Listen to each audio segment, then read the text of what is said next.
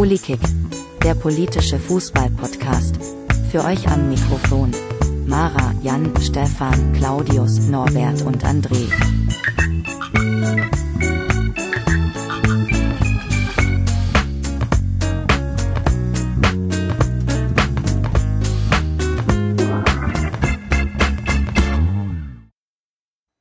Hallo liebe Hörer, willkommen zu Politik. Heute ist ähm, Folge 6. Mit mir dabei heute mal wieder der Jan. Mich kriegt ihr nicht so schnell los. Hi. Auch der André ist wieder dabei. Jawohl, willkommen zum Podcast mit dem besten Intro-Jingle aller Zeiten. Ganz genau. Und der Norbert ist heute auch mal wieder da. Ja, endlich habe ich es mal wieder geschafft. Wir haben äh, jetzt vor der Europawahl ein paar Fragen, also Wahlprüfsteine an verschiedene Parteien geschickt. Und ähm, passenderweise ist es ja derzeit ein ganz großes Thema, jetzt wo der Wahlomat offline gegangen ist. Günstigerweise äh, ist der Jan bei der Bundeszentrale für politische Bildung beschäftigt und kann uns da jetzt mal so einen kleinen Einblick geben, was da denn jetzt eigentlich aktuell Sache ist und worum es da geht. Genau, also erstmal natürlich eine kleine Einführung des Wahlomatens. Ich denke mal, wir kennen alle ihn, aber trotzdem für die Zuhörer und Zuhörerinnen, die den Wahlomaten nicht so gut kennen. Also es ist so, dass verschiedene äh, Thesen abgefragt werden in diesem Fall zur Europawahl 38 und man kann als ähm, User oder Userin kann die zustimmen, ablehnen oder auch sich neutral gegenüber diesen positionieren. Am Ende von diesen Thesen können dann die Person frei entscheiden, welche Parteien, hier aber nur bis zu acht Parteien, ähm, wir unsere eigenen Positionen halt abgleichen wollen. Und hier äh, liegt tatsächlich der größte Kritikpunkt und das schon sehr, sehr lange. Ähm, warum nur acht Parteien? Und ähm, ja, ich, wie ihr wisst, ich, oder wie ihr jetzt gerade erfahren habt, arbeite ich für die Bundeszentrale für politische Bildung und ich bekomme diese Anfrage fast jeden Tag. Und ähm, naja, wie ist die Argumentation der Bundeszentrale äh, für politische Bildung? Sie argumentiert, dass der äh, nur ein Werkzeug ist. Also ein Werkzeug, um die eigene Wahlentscheidungsfindung irgendwie zu begleiten, aber halt keine Wahlempfehlung. Ich gehe auch so weit, dass das falsch wäre, wenn der Wahlomat eine Wahlempfehlung wäre. Und das ist der Wahlomat ganz klar nicht. Deswegen soll der die Nutzerin selbst festlegen, welche Parteien verglichen werden sollen. Das finde ich tatsächlich eine verständliche Argumentation und auch ziemlich gut. Was ich aber selbst kritisiere, ist diese Obergrenze. Ähm, einfach weil es unpraktisch ist. Nicht, weil ich unbedingt alle Parteien vergleichen muss. Ich weiß ungefähr, welche Parteien für mich äh, wählbar sind und welche nicht, sondern weil ich es einfach äh, spannend finde, mit welchen Parteien ich die größte Überschneidung habe und welchen nicht. Aber aus meiner Sicht ist das nicht diskriminierend gegenüber kleinen Parteien. Das findet äh, die paneuropäische Volt-Partei nicht so und hat tatsächlich dagegen geklagt. Und das Verwaltungsgericht Köln hat deswegen gestern ähm, beschlossen, also hat der Klage Recht gegeben und äh, dadurch ist der Wahlomat erstmal vom Netz genommen. Eine Woche vor der Europawahl. Also Volt kann mir erzählen, was sie möchten, aber das ist eine richtig scheiß Aktion. Weil es gibt nur zwei Möglichkeiten, also zwei mögliche Hintergründe, wie es dazu gekommen ist. Also erste äh, und die wahrscheinlichste ist, Volt hat das komplett absichtlich gemacht. Ne? Also hier, das ist ein ganz klassischer Wahlkampfstand, weil jetzt überall und jeder über diese Partei redet. Na, ne? also wirklich, jede Nachricht mit diesem Valomat ist automatisch mit der Volt-Partei verknüpft. Und wie heißt es immer, ähm, ist es Publicity ist immer gut, ne? Also auch schlechte Publicity. Und das ist auf Kosten aller einfach eine riesen scheiß Arschlochaktion. Gut, Möglichkeit 2. Sie wussten nicht, dass die Klage zu einer kurzfristigen Abschaltung oder zu einer dauerhaften Abschaltung des Wahlomats führen kann. Das ist aber so absurd. Also dann, dann würden sie, also das, dann würden sie nicht vorausschauend denkend, in keinster Weise. Sie würden, also das ist einfach eine richtig dumme Aktion dann gewesen und das zeigt eigentlich, wenn das die Wahrheit wäre, dass diese Partei definitiv nicht reif für Europaparlament ist. Ich unterstelle aber hier tatsächlich keine Dummheit, sondern Absicht. Es war einfach reine Wahltaktik und sonst nichts.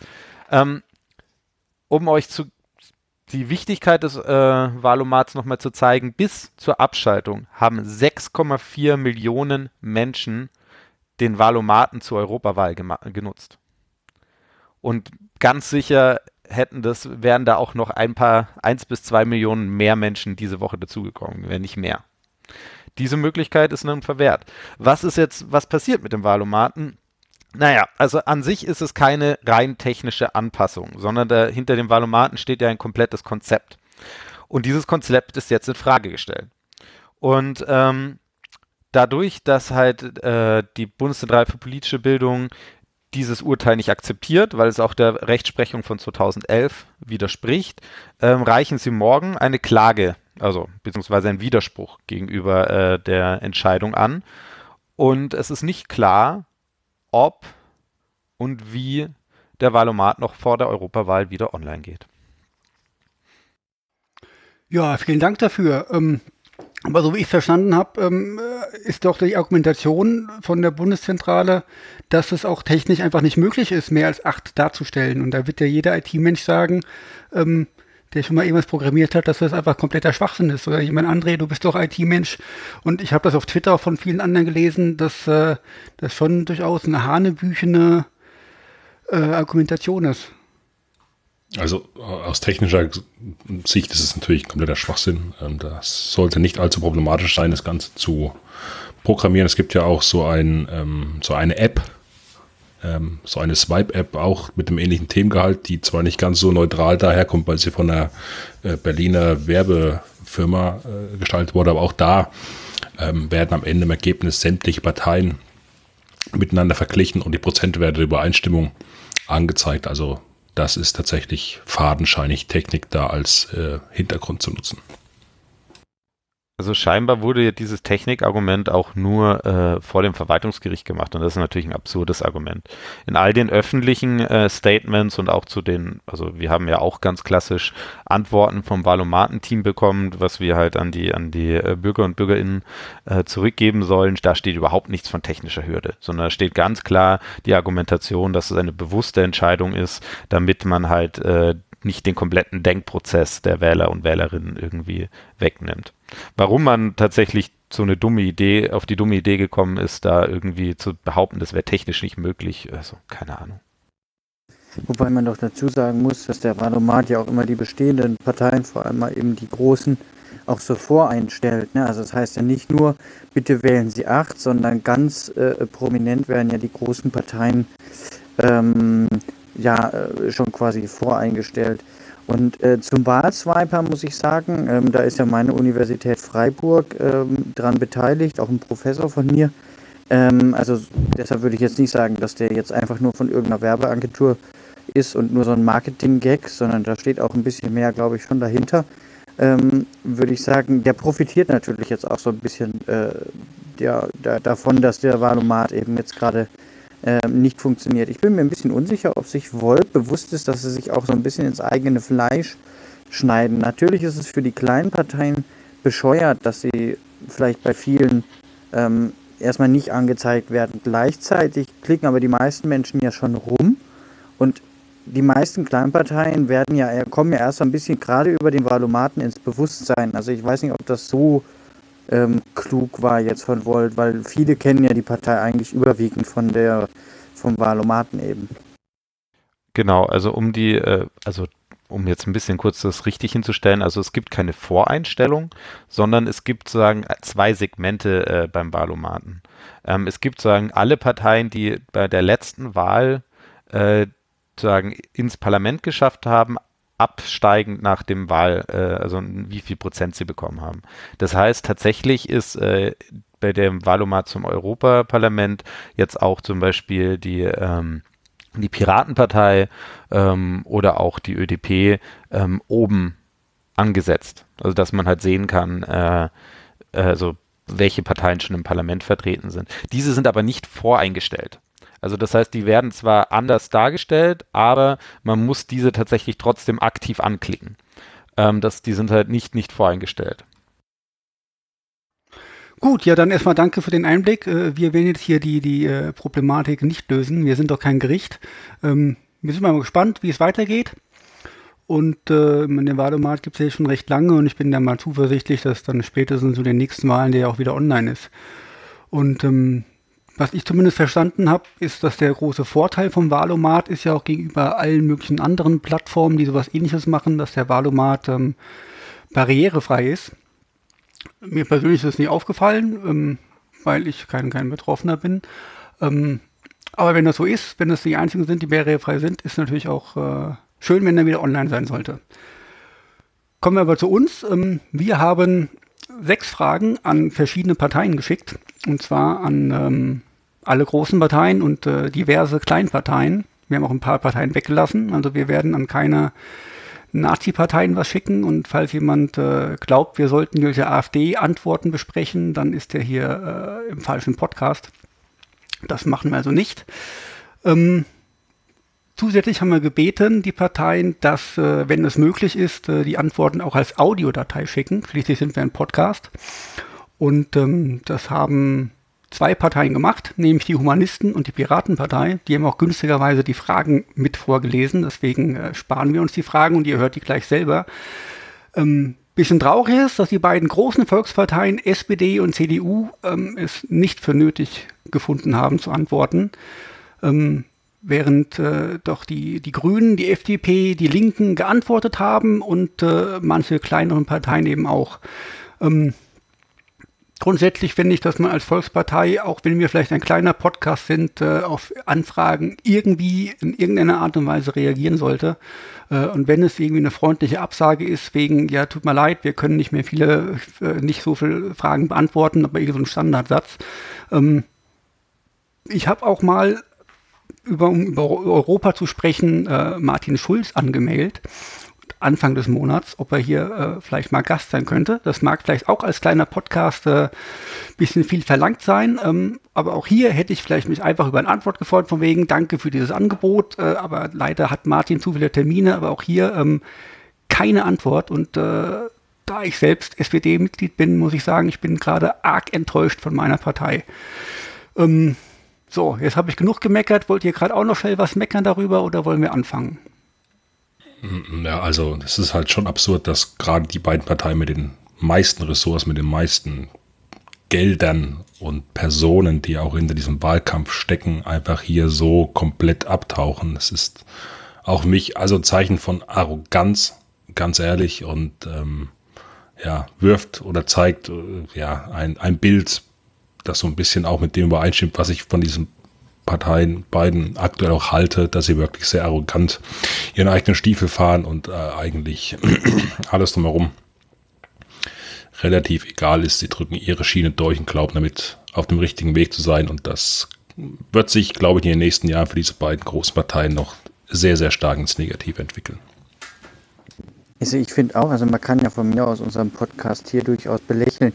Nichtsdestotrotz ähm, kann man ja immer noch die Fragen auch sehen als Fragen von Bürgerinnen und Bürgern. Und da erwarten ja auch sämtliche Menschen, die an die Parteien schreiben, prinzipiell eine Antwort. Und wenn ich jetzt zum Beispiel als Wähler Norbert Hense der SPD die Fragen gestellt hätte, hätte ich ja auch eine Antwort ähm, erwartet, dass das nicht möglich ist, ähm, zumal Parteien, wie wir eigentlich wissen, dafür auch äh, entsprechend Personal einstellt und das nicht so knapp, ähm, finde ich dann doch schon zumindest traurig und bemerkenswert. Naja.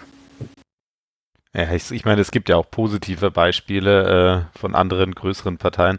Aber was ich halt äh, lustig finde, ist, dass tatsächlich diese Volt-Partei das auch nicht geantwortet hat. Ne? Also ich meine, schön sich beschweren, dass man angeblich äh, unberechtigt äh, irgendwie benachteiligt wird beim Wahlomaten, aber sich irgendwie nicht ja, Mühe zu geben, auf Wahlsteine, zu, also Wahlprüfsteine zu antworten. Ne? Lieber ein bisschen mehr Geld für, für lustige Plakate oder sowas.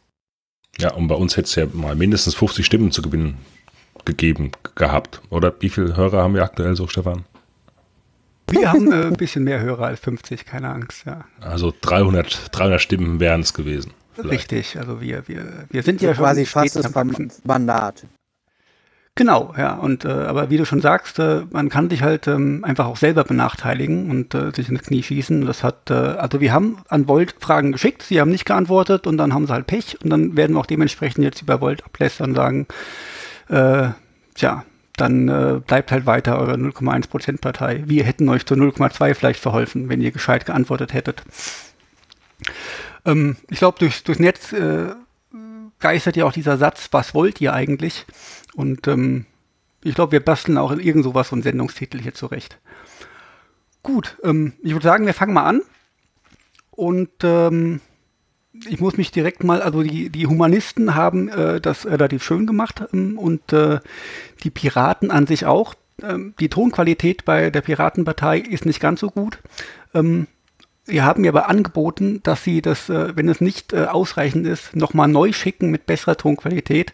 Ich habe das leider zu spät gesehen und äh, deswegen ist das jetzt meine Schuld und ich muss mich da entschuldigen, dass das nicht ganz der super Qualität entspricht, aber ich glaube, ähm, dass man es noch einigermaßen verstehen kann.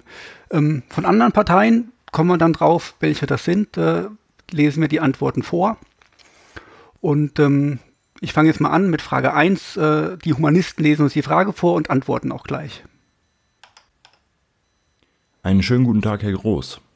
Mein Name ist Robin Tietmann, ich bin Bundesvorsitzender der Partei der Humanisten und trete als Spitzenkandidat zur Europawahl an. Sehr gerne beantworte ich einige Fragen für den Polikick.de, den politischen Fußballpodcast. Zur Frage Nummer 1. Wie ist Ihre Meinung zur Völkerverständigung in Europa durch den Fußball bzw. durch den Sport allgemein? Ja, Sport und sportliche Wettkämpfe sind ohne Zweifel ein wichtiger Teil der Völkerverständigung. Das bezieht sich aber nicht nur auf die Events und Trainings, sondern auch auf die darum herum angeordneten Projekte.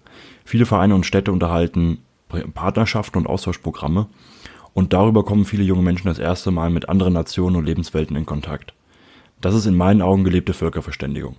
Ich habe das selber erlebt. Ich habe selber lange Zeit in einem Tischtennisverein gespielt und bin darüber das erste Mal mit diesem Verein nach Frankreich gefahren, konnte dort die Partnerstadt besuchen und habe das erste Mal wirklich ähm, ja, Franzosen und französische Lebenswelten kennengelernt. So, soweit äh, unsere Frage ähm, und direkt die Antwort der Humanisten. Und äh, jetzt schicke ich direkt das Audiofile der Piraten hinterher. Wie ist Ihre Meinung zur Völkerverständigung in Europa durch den Fußball bzw. durch Sport allgemein? Schon in der Antike sind die Olympischen Spiele als Zeitraum des währenden Friedens geschaffen worden. Dies zeigt doch, dass neben dem sportlichen Wettkampf die Idee der Völkerverständigung die treibende Kraft auch bei der Einführung der Spiele der Neuzeit 1894 durch Baron Pierre Coubertin war. Mittlerweile hat zwar der Kommerz vielfach die Oberhand gewonnen, das ursprüngliche Ziel eines Treffens der Jugend der Welt ist aber weitgehend erhalten. Und äh, das gilt somit auch als Ausgangspunkt für die heutige Betrachtung. Es kommt nicht von ungefähr, dass gerade der Fußball die beliebteste Sportart unter zu uns kommenden Menschen aus anderen Teilen der Welt ist. Hier kommen Teamgeist und Leistungswille zusammen. Soweit äh, von der Piratenpartei. Äh, falls es ähm, für euch dann doch ganz schlecht zu verstehen ist, wir werden auch äh, die Fragen und alle Antworten dann nochmal äh, auf unserer Website in einem extra Artikel äh, zum, zum Nachlesen ähm, natürlich bereitstellen.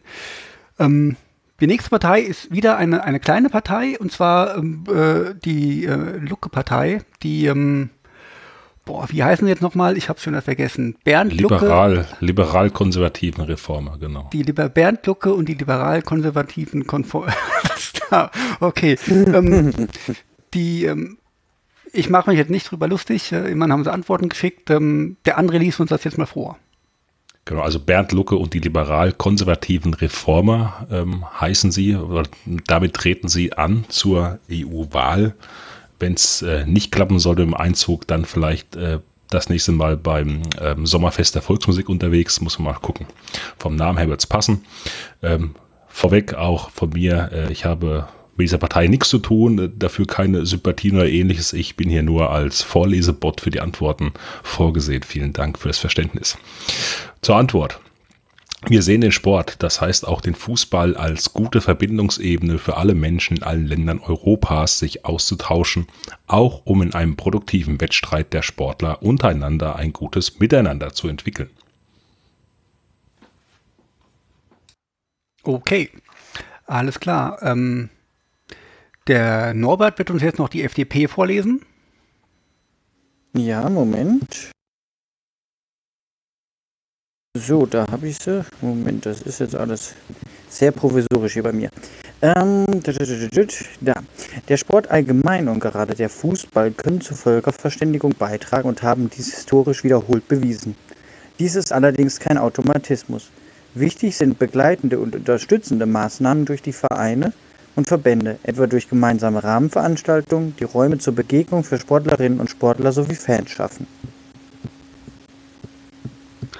Alles klar. Und dann wird uns jetzt noch der Jan äh, die Antwort der Grünen vorlesen.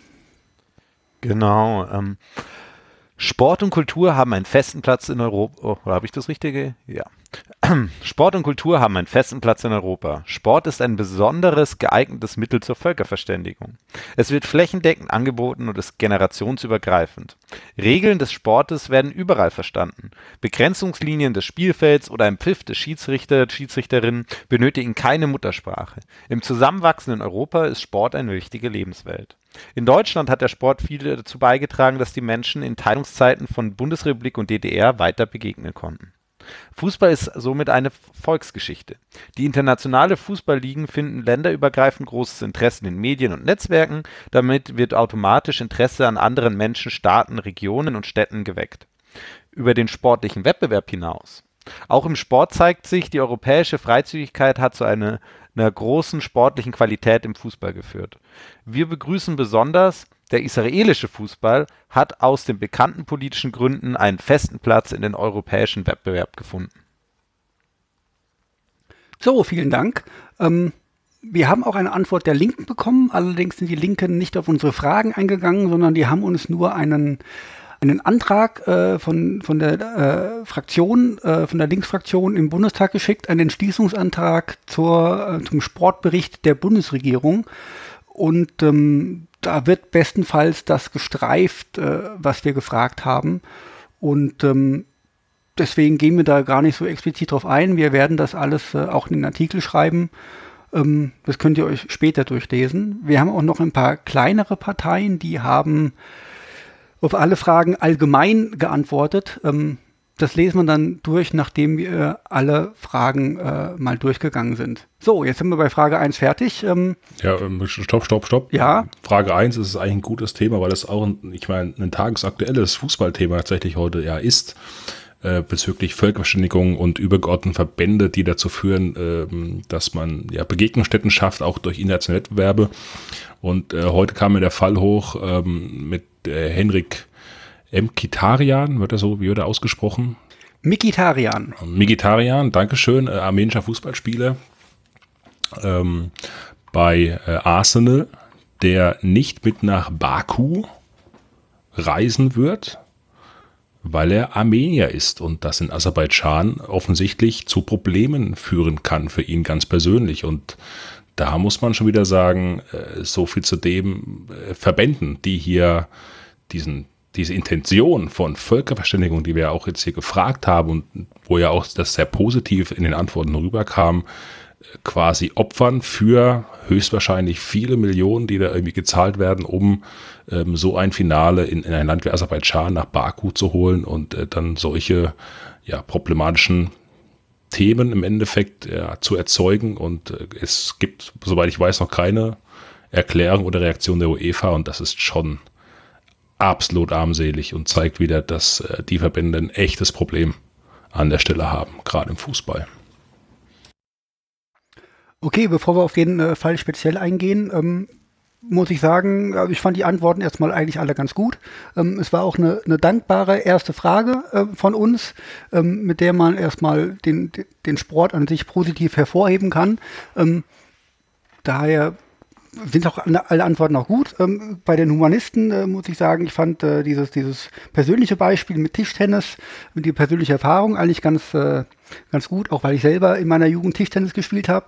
Ähm, ich bin zwar nie ins Ausland gefahren, aber äh, fand ich äh, durchaus. Warst halt einfach nicht gut genug. Äh, das würde ich nicht sagen. Also ich war schon, ich war schon, ich hatte irgendwann keinen Bock mehr. Aber das ist ein anderes Thema. Ähm, von den Grünen fand ich auch diese ähm, Verbindung Deutschland-DDR, das haben die alles schön rausgearbeitet oder warum der israelische Fußball zu Europa gehört. Fand ich hervorragende Beispiele. Und ähm, gerade das, was, was du jetzt gesagt hast, dieser Fall Henry Mikit, äh, Mikitarian, ähm, haben, glaube ich, die, die Piratenpartei hat das ja angesprochen, dass das, sobald es um Korruption geht und so weiter, dann halt auch ähm, ins Negative drehen kann. Und das ist ja genau da der Fall. Also da muss man ja wahrscheinlich nicht drum rumreden. Äh, Aserbaidschan oder beziehungsweise da der, deren Präsident, der bezahlen dafür, dass die UEFA ähm, das Endspiel da austrägt, damit der dortige Regierungschef sich mit äh, glänzenden Sportveranstaltungen äh, brüsten kann. Ja, so ist das ja in, in vielen derlei Ländern. Ich meine, äh, wir wissen ja mit äh, WM in Russland und äh, Katar und wie und weiter, dass das jetzt äh, regelmäßig der Fall ist. Ja, das ist mein Statement dazu. Jan, Norbert?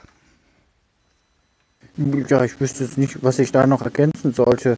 Ähm, wie, wie du gesagt hast, das war eine relativ dankbare erste Frage, wo man auch relativ allgemein problemlos, ich denke, da sind wir uns fast alle einig, ideologieübergreifend ähm, was, was Nettes über den Sport sagen kann. Ja, und vor allem ist doch ganz klar, zeigt sich ja auch wieder unser Thema unseres Podcasts. Ne? Also alle Parteien haben, also die geantwortet haben, haben begriffen oder wissen, dass Sport halt einfach auch Politik ist und dass äh, Sport immer auch eine politische äh, Ebene hat. Und das finde ich tatsächlich auch, selbst die Lucke-Partei hat ja, also die haben ja auch irgendwie erstaunlich schnell geantwortet, muss ich, also die hätten auch richtig beschissen antworten können und das war tatsächlich auch ganz vernünftig. Äh, schön ist tatsächlich äh, die Antwort der Grünen äh, im Bereich auch hier von Israel, ähm, weil tatsächlich äh, das ein ganz großes Problem ist. Ähm, insgesamt für israelische äh, Sportadler und halt auch Teil des afrikanischen oder beziehungsweise des afrikanisch-asiatischen und des sogenannten Nahen Osten zu sein, wo halt einfach keiner mit denen spielen möchte, im wahrsten Sinne des Wortes. Und deswegen ähm, gefällt mir hier auch die äh, grüne Antwort tatsächlich ähm, am besten. Okay, dann würde ich sagen, äh, gehen wir einfach mal weiter zu Frage 2. Ähm, ich spiele die wieder ab und wir fangen wieder mit den Humanisten an. Zur Frage Nummer 2. Wo sehen Sie Möglichkeiten, den Sport dahingehend zu fördern und zu unterstützen, dass die europäische Völkerverständigung voranschreitet? In vielen Kommunen fehlt es an den Mitteln, um Sportvereine weiter aufrechtzuerhalten. Wir haben momentan einen ziemlich starken Fokus auf die Spitzensportförderung. Das ist sicherlich richtig, da diese auch im Licht der Aufmerksamkeit steht und wir darüber auch internationale Wettkämpfe austragen, was ja auch wieder zur Völkerverständigung beiträgt. Aber gerade in den Kommunen braucht es auch weiterhin genügend Mittel, um die wichtige Vereinsarbeit fortführen zu können. Denn für Kinder ist das eine sehr gute Beschäftigung in der Freizeit und hilft bei ihrer persönlichen Entwicklung durch den Sport an sich und die sozialen Aspekte drumherum, zu denen definitiv auch die Völkerverständigung zählt. Auf dieser Ebene wird der Grundstein für einen erfolgreichen Spitzensport gelegt. Sie darf deshalb auch nicht vernachlässigt werden. So, und dann machen wir direkt mit, den, äh, mit der Piratenpartei weiter. Wo sehen Sie Möglichkeiten, den Sport dahingehend zu fördern und zu unterstützen, dass die europäische Völkerverständigung voranschreitet? Das fängt schon ganz in der frühen Jugend an. Schon von Kindesbeinen an ist es mit oder ohne eine Vereinszugehörigkeit möglich, einen Sport auszuüben. Kaum eine Rolle spielt da die Zugehörigkeit zu einer finanziellen oder ethnischen Schicht. Vereine verstärken zumeist diese Form der gesellschaftlichen Integration. Nicht nur die sportliche Betätigung steht dabei im Mittelpunkt, sondern auch die soziale Interaktion. Hier werden die Grundlagen für das allgemeine gesellschaftliche Zusammenleben gelegt. Dies gilt für den kleinen Dorfverein genauso wie für die europäischen Spitzenvereine. Unterstützen kann das die öffentliche Hand dadurch, dass viele ehrenamtlich Tätige in der Ausübung unterstützt werden. Ein europaweites, bedingungsloses Grundeinkommen würde auch helfen, sich vollends auf eine derartig gesellschaftlich so wichtige ehrenamtliche Tätigkeit zu konzentrieren. Aber auch die Vereine an sich brauchen Unterstützung bei ihren Investitionen in Plätze. Unterkünfte und Ausstattung. In großen Kommunen mit entsprechenden Haushaltsansätzen klappt das ganz gut. In kleineren, ohne große Möglichkeiten zur Einnahmeerzielung, ist es schwieriger. Hier muss dann die übergeordnete Ebene die Mittel zur Verfügung stellen. Dabei ist nicht der Leistungsgedanke zu fördern, sondern die persönliche Entwicklung, die auch beinhaltet, zu erkennen, dass alle Menschen gleich sind. Soweit die Piraten. Ähm, dann würde ich sagen, ihr drei lest jetzt einfach direkt äh, nacheinander Lucke, FDP und Grüne vor. Genau, LKR. Eine Sportförderung fällt in die nationale Zuständigkeit, weil die Rahmen und Lebensbedingungen in den EU-Staaten sehr unterschiedlich sind. Eine Förderung eines Sportlers in Deutschland ist deutlich teurer als eine Förderung in Bulgarien, weil die Lebenshaltungskosten entsprechend unterschiedlich sind. Mit Programmen wie Erasmus Plus soll die Zusammenarbeit zwischen Vereinen und Verbänden und aderpolitischen Ebenen verfeinert und gefestigt werden. Die EU könnte helfen, das Ehrenamt auch im Sport zu fördern und von unnötigen bürokratischen Auflagen zu befreien. Dann folgt die FDP. Im Mittelpunkt einer liberalen europäischen Sportpolitik stehen für uns Freie Demokraten die Sicherung der Integrität des Sports, die Wahrung seiner Autonomie, seine soziale und pädagogische Funktion bei der Förderung und zum Schutz insbesondere der jüngeren Sportlerinnen und Sportler sowie die Unterstützung des freiwilligen Engagements als besonderes Merkmal auch grenzüberschreitender Aktivitäten wie zum Beispiel im Rahmen von Städtepartnerschaften. Wir wollen dem schleichenden Verlust europäischer Werte entgegentreten und Europa über den Sport wieder erlebbar machen. Wir wollen mit Erasmus Plus die europäische Dimension des Sports entfalten und die Zusammenarbeit zwischen Sportvereinen und Verbänden, Behörden und anderen Interessenträgern stärken, etwa bei der Gesundheitsförderung, bei der sozialen Eingliederung und Integration auch von Migranten und Flüchtlingen und Gleichberechtigung bei der Bekämpfung von Rassismus und Gewalt und bei der guten, verantwortungsvollen Führung von Sportorganisationen (Good Governance). Wir wollen die grenzüberschreitende Anerkennung von Berufsqualifikationen im Sport voranbringen sowie die Training und Ausbildung von jungen Athletinnen und Athleten in Europa zeitlich in Einklang bringen (duale Karriere in Klammer). Und es folgen die Antwort der Grünen. Jugend- und Kulturaustausch sind dazu besonders geeignet. Wissenschaftsprojekte zur Hervorhebung der europäischen Dimension des Sportes müssen stärker gefördert werden. Diese Ziele werden im EU-Programm Erasmus Plus berücksichtigt. Die neue Kommission muss hier stärker entbürokratisieren, damit die Projekte noch passgenauer für Sport und Bewegung genutzt werden können. Aber die Sportentwicklung benötigt auch europäische Leitplanken. Daher muss es in Europa auch einen klaren Kurs gegen Doping, Korruption, Spielmanipulation sowie gegen Rassismus und Diskriminierung geben. Deutschland muss hier die deutsche Ratspräsidentschaft 2020 nutzen, um glaubwürdige Maßnahmen mit der EU-Staaten abzustimmen. Der Sport sollte seine Vorbildsfunktion nutzen. Prominente SportlerInnen sollen sich klar zugunsten Europas und für die gemeinsame Idee des Sportes einsetzen. So weit, so gut. Ähm, die Frage war vielleicht ein bisschen missverständlich formuliert. Ähm, ich wollte da natürlich wissen, was man so europaweit machen kann. Ähm, es gab natürlich ein paar Antworten, die äh, das äh, sehr kommunal gesehen haben. Das ist auch in Ordnung. Ja, ich meine, die, die, im Grunde geht es um die europäische Völkerverständigung und äh, die Frage zielt ja nicht auf ganz Europa ab.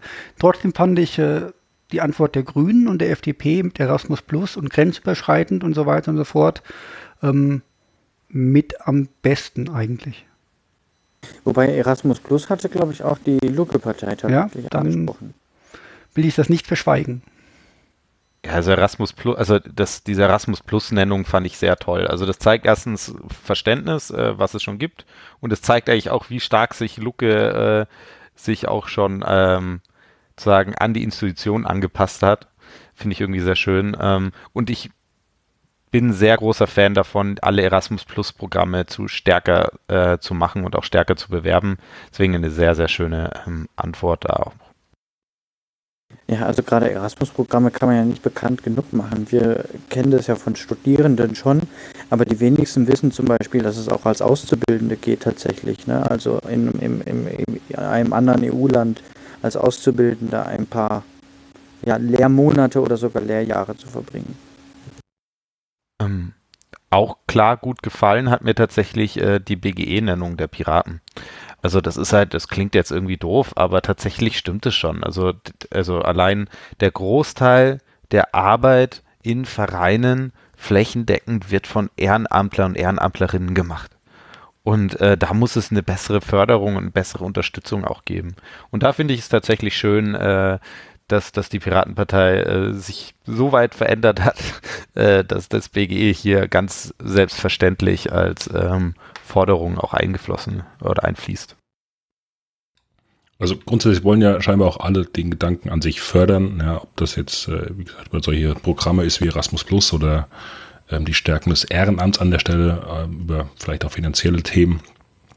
Das finde ich sehr spannend, ähm, weil es doch ja unerwartet in, an meinen Augen offen pro aktiv hier angegangen werden soll, die Förderung durchzuführen, egal ob das jetzt ja weitere Gelder bestimmt oder nicht, das könnte ich mir bei Parteien wie der FDP zum Beispiel schon anders vorstellen, aber es ist ja auch Wahlkampf. Gut, alles klar. Ähm, ganz grob ist aber einigermaßen Einigkeit, ja, ähm, bei allen Parteien. Das finde ich eigentlich auch ganz okay. Also alle haben ein bisschen die Problematik auch erkannt und dass das gefördert werden muss. Ähm, was ich vielleicht auch ganz am Anfang hätte sagen können, warum wir dieses Thema überhaupt machen, ähm, warum wir Fragen gestellt haben. Wir haben in die Wahlprogramme, die Europawahlprogramme der Parteien reingeguckt. Zugegeben nur in die der Großen. Ähm, und äh, über, über Sportpolitik stand ähm, außer bei der FDP ein kleiner Absatz, ein kleiner Absatz ähm, überhaupt nichts drin. Und ähm, nur deswegen haben wir überhaupt Fragen gestellt. Gut, gehen wir zur Frage 3, würde ich sagen. Und wir starten wieder mit den Humanisten.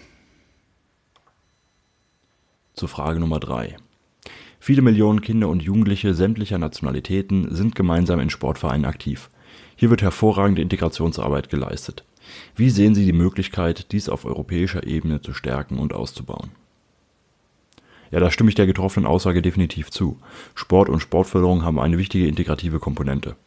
Sport ist ein essentieller Bestandteil jeder Gemeinschaft und der Aspekt des gemeinsamen Trainings und Wettbewerbs schweißt Kinder und Jugendliche zusammen. Da ist es dann egal, welcher Nationalität jemand angehört, im Sport arbeitet man zusammen. Sportpolitik ist in unseren Augen aber Ländersache und muss auch als solche von diesen geregelt werden. Auf europäischer Ebene kann man da höchstens einen Rahmen zur gemeinsamen Kooperation in der Sportpolitik zwischen den Ländern schaffen, innerhalb dessen sich diese dann miteinander austauschen können, voneinander lernen können oder auch aneinander anpassen können. Zusätzlich dazu könnte man auch über die Einrichtung eines europäischen Sportteams oder mehrerer europäischer Sportteams nachdenken. Das müsste aber ähm, aus Initiativen aus den Ländern herausgehen. Und dann machen wir weiter mit den Piraten. Viele Millionen Kinder und Jugendliche sämtlicher Nationalitäten sind gemeinsam in Sportvereine aktiv. Hier wird hervorragende Integrationsarbeit geleistet. Wie sehen Sie die Möglichkeiten, dies auf europäischer Ebene zu stärken und auszubauen? Der Austausch zwischen den Nationen muss auch in den Vereinen ein Ziel sein. Besuche beispielsweise bei und von Vereinen aus europäischen Partnerstädten sind dabei hilfreich. Dafür sollten die Voraussetzungen zur Erlangung von europäischen Fördermitteln entsprechend offen gestaltet werden. Soweit die Piraten und dann beginnt ihr, beginnt ihr einfach wieder zu lesen. Genau, kommen wir zur LKR. Besonders auf kommunaler Ebene zeigt sich, dass Sportvereine eine hervorragende Integrationsarbeit leisten. Der sportliche Wettstreit auf europäischer Ebene schafft Attraktivität der Vereine für die Sportler, weil Vereine die Basis zu internationalen Treffen sind. Sport verbindet und baut Hemmnisse ab, denn die Aufgaben sind für alle Teilnehmer der sportlichen Wettkämpfe gleich. Die EU könnte die Zusammenarbeit der Vereine über die Grenzen hinweg fördern. Haben wir die FDP. Ähm, Vorbild könnten hier die Maßnahmen des deutschen Programms Integration durch Sport sein. Insbesondere bei der Aktivierung von Migrantinnen für Sportvereine und insbesondere dem Ehrenamt gibt es noch viel zu tun. Wir Freie Demokraten wollen außerdem einen EU-Binnenmarkt für gemeinnützige Organisationen schaffen. Rund 146.000 Stiftungen und eine noch größere Zahl von Vereinen und Förderern sind in den Bereichen Bildung, Gesundheit, Soziales, Wissenschaft, Sport und Kultur aktiv und setzen eine Reihe von Projekten und Aktivitäten für das Gemeinwohl, um. Doch EU-grenzüberschreitend ist die Anerkennung des Gemeinnützigkeitsstatus von Spendenquittungen und Kooperationen noch immer problematisch. Wir wollen daher einen europäischen Binnenmarkt schaffen, der die noch bestehenden Hürden für grenzüberschreitende Förderungen und Kooperationen abbaut. Im Zuge dessen fordern wir auch die Schaffung eines europäischen Vereinsrechts als zusätzliche Alternative zu nationalen Vereinsformen. Genau, im Anschluss natürlich die Grünen wieder. Ähm, Sportvereine haben ihre Wurzeln vor Ort und in der Region. Dort müssen Unterstützung und staatliche Förderung stattfinden. Oft zeigt sich die große Vielfalt und Entstehungsgeschichte bereits in den Vereinsnamen. Nachwuchs und Jugendarbeit leben auch von Tätigkeit und Engagement der Personen im Verein. hauptberuflich oder ehrenamtlich. Hier sind Menschen mit Migrationshintergrund leider noch unterrepräsentiert. Dabei muss es noch stärker als bisher Maßnahmen und Programme zur Förderung der Vereinsarbeit und des bürgerschaftlichen Engagements geben. Die Freiwilligendienste müssen ausgebaut werden und wir begrüßen sehr, dass der Deutsche Olympische Sportbund als Dachorganisation von 27 Millionen Sportmitgliedern in Deutschland einen Wahlaufruf zur Teilnahme an der Wahl des Europäischen Parlaments veröffentlicht hat. Wir Grünen würden es besonders begrüßen, wenn es auch Wahlaufrufe durch Sportvereine geben würde. So, ja, vielen Dank. Ähm, mir ist jetzt hier nichts super positiv oder sogar super negativ aufgefallen. Ähm, ich würde hier mal einfach an euch abgeben. Also, mein Wahlaufrufe von mir aus, aber ist jetzt nicht so sensationell, oder? Also, das wünsche ich mir eigentlich von sämtlichen ähm, Vereinen und Organisationen, dass sie sich auch an der politischen Filmsbildung einfach beteiligen und ihre Mitglieder dazu aufrufen. Ähm, was ich interessant fand, dass, dass man dieses Vereinsrecht harmonisieren will, wie es die FDP fordert. Ob das jetzt wirklich hilft, ist dann immer irgendwie die Frage, weil zugleich muss es ja auch irgendwo ähm, Ländersache zwangsläufig sein. Ähm, weil, also Ländersache im Sinne von nicht nur Nationalstaaten, sondern eigentlich sogar darunter liegend, ähm, weil es ja eigentlich schon sehr regional ist. Ne? Also Vereine merkt man ja in den Regeln an den, an den, an den Namen, die sind ja schon an, an irgendeinen Ort gebunden und ähm, kommen deshalb ja eigentlich gar nicht darüber hinaus. Von daher macht das eigentlich, weiß ich nicht, bin ich skeptisch, ob das wirklich irgendwie jetzt den Verein nutzt. Ja, also ähm, ich finde tatsächlich, also den, die, die äh, Antwort der Lucke-Partei, also die ist tatsächlich einfach nur leeres Bla. Also das ist keine klare Position, sondern es ist einfach nur ein, ja, also nett gemeint, aber inhaltsleere Aussagen. Also ich finde, dass Wahlprüfsteine müssen klare politische Forderungen auch irgendwie drin haben. Das macht die FDP tatsächlich gut. Das macht äh, die Grünen leider auch nicht so perfekt. Und tatsächlich finde ich das auch ein bisschen schade. Also irgendwie scheinen die Grünen die das vor Ort irgendwie ein bisschen zu unterschätzen. Weil eigentlich sind Menschen mit Migrationshintergrund oder halt auch tatsächlich auch Geflüchtete oder etc. extrem wichtige ja, Kräfte innerhalb von, von lokalen äh, Vereinen und auch Fußballvereinen. Also eben zwar klar auf Verbandsebene und wenn man, wenn man sagen noch, noch höher schaut, ja, da gibt es eine Unterrepräsentation, aber insgesamt in den Vereinen finde ich tatsächlich, dass da vorbildliche Arbeit auch äh, gemacht wird und dass da die Rolle von Menschen mit Migrationshintergrund ein extrem wichtige ist.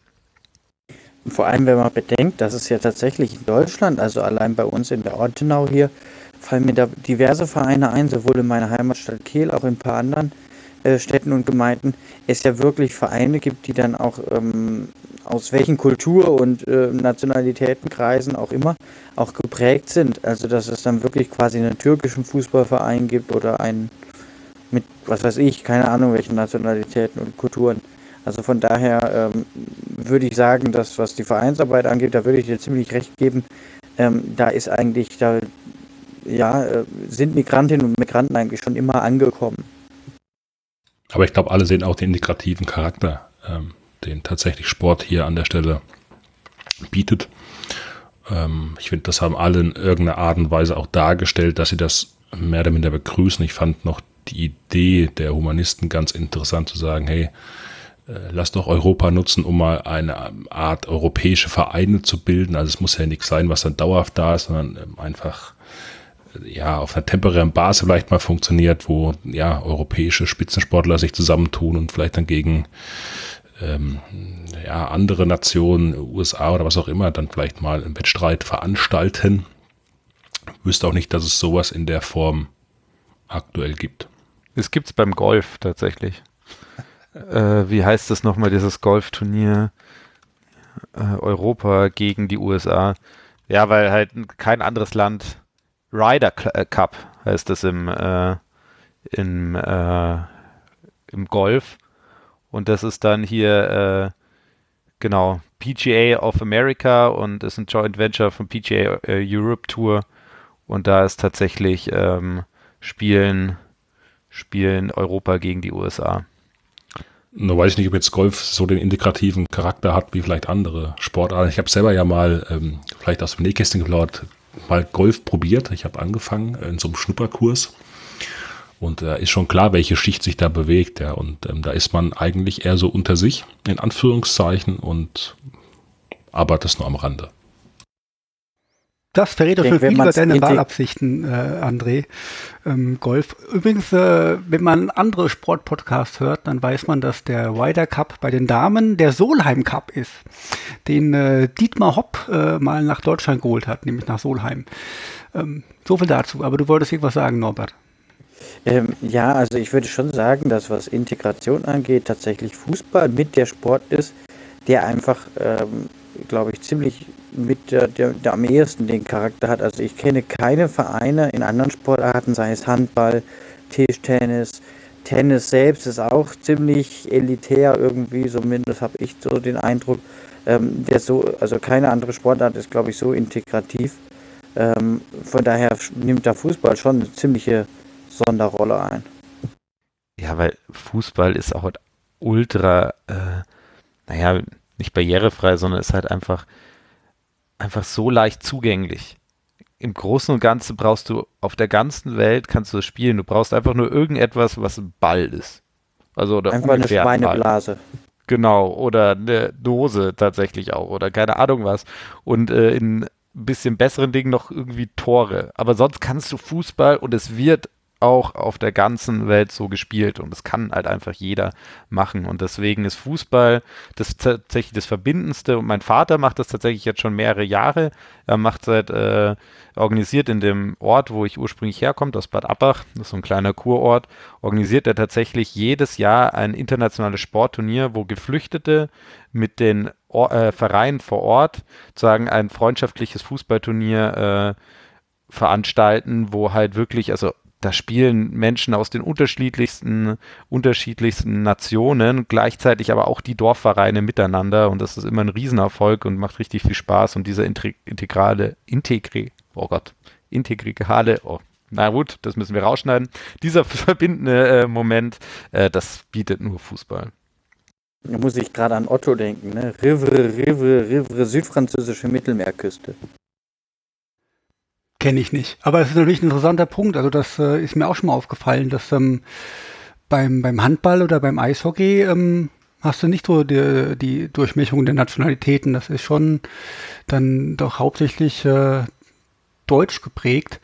Ähm, bei Einzelsportarten, also Tennis und Golf jetzt mal sowieso nicht, das ist sowieso ein bisschen Elitär, aber wenn du halt nicht miteinander spielst, sondern gegeneinander, hat er sowieso nicht so den integrativen Charakter.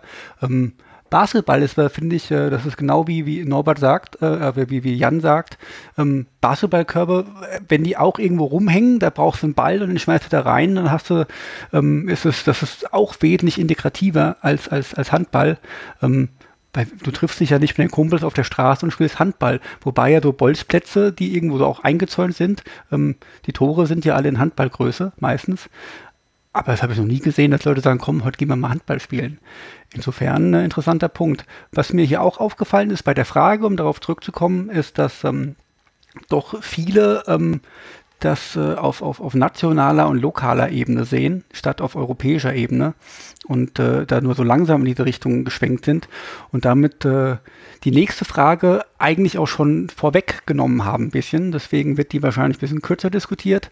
Gehen wir mal weiter zu Frage 4 ähm, und wir starten wieder mit den Humanisten. Zu Frage Nummer 4. Ist Sportförderung auf europäischer Ebene sinnvoll oder ist dies eher auf nationaler Ebene zu fördern?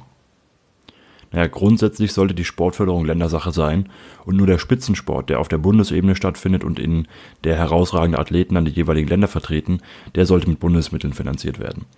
Auf europäischer Ebene muss dieses Prinzip der Subsidiarität auch weiterhin gelten. Das bedeutet für uns, dass äh, es zwar einen europäischen Spitzensport geben sollte, der auch auf europäischer Ebene betrieben und dort finanziert wird und in dem die besten Athleten der Länder dann Europa als Ganzes vertreten können. Aber grundsätzlich Sportförderung ist Ländersache. Und dann kommen noch die Piraten wieder.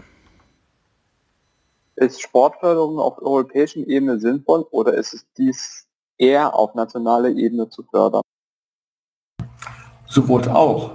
So kann sich die nationale Ebene auf die Unterstützung der Infrastruktur von Vereinen beschränken, die europäische Ebene auf alles das, was der Völkerverständigung dient. Aber auch das Programm Erasmus Plus Sport muss erweitert werden. Insbesondere die gleichberechtigte Förderung der Geschlechter von Menschen mit jeglicher Art von Beeinträchtigung oder auch der Kampf gegen Homophobie müssen mehr in den Fokus geraten. Okay, ihr lest wieder einfach vor, bitte. Jawohl, die LKR. Eine Sportförderung ist eher eine nationale Angelegenheit, weil die Rahmenbedingungen auch für die Sportler sehr unterschiedlich sind. Die EU könnte helfen, Hemmnisse einer Sportförderung abzubauen und eine internationale Woche des Sports als gemeinsames Projekt in allen EU-Staaten organisieren. So. Ähm, da sind wir mit der FDP, genau. Nationale Sportförderung soll weiter möglich sein. Wir wollen das auf der Grundlage von Artikel 164, äh, nee, 165 Absatz 4 Vertrag über die Arbeitsweise der Europäischen Union eingerichtete EU-Sportförderungsprogramm jedoch weiterentwickeln, ohne Doppelstrukturen zu schaffen. Wir wollen den Beitrag des Sports an der Regionalentwicklung mit Hilfe der EU-Strukturfonds verstärken, auch in Bezug auf die Förderung lokaler Sportinfrastruktur. Im Anschluss äh, die Grünen die Sportförderung auf EU-Ebene unterliegt seit 2009 den Vorgaben des Lissabon-Vertrages (Artikel 165). Äh, die finanzielle Förderung durch die EU darf daher nur unterstützend, koordinierend oder ergänzenden Charakter haben. Das ist auch gut so. Aber hier wird jedoch ähm, bisher nicht immer eine klare Abgrenzung zwischen den Förderkriterien deutlich.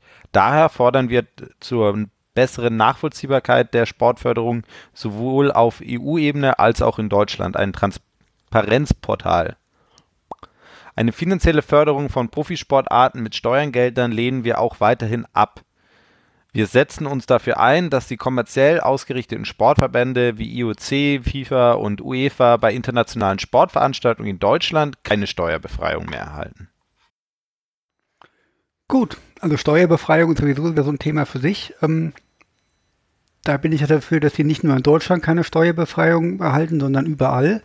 Ähm, ich fand ja die Antwort der Piratenpartei eigentlich ganz gut, ähm, die hier dann auch äh, ähm, wieder Sachen ins Spiel gebracht haben. Erstens, äh, das haben die hier wieder Erasmus Plus ins Spiel gebracht und auch ähm, was ich nicht ganz verstanden habe, ist äh, in Sachen Homophobie und so weiter und so fort, ähm, was da gefördert werden soll. Ich finde hier, hier könnte eher ähm, auf so sanktioneller Ebene irgendwas machen. Also wenn, wenn äh, eine, eine Gemeinschaft wie die FIFA oder sowas, also irgendwas Weltumspannendes, ähm, einfach sagt hier, wenn nicht irgendwelche Mindeststandards ähm, in irgendwelchen Ländern eingehalten, eingehalten werden, dann seid ihr halt leider nicht mit dabei.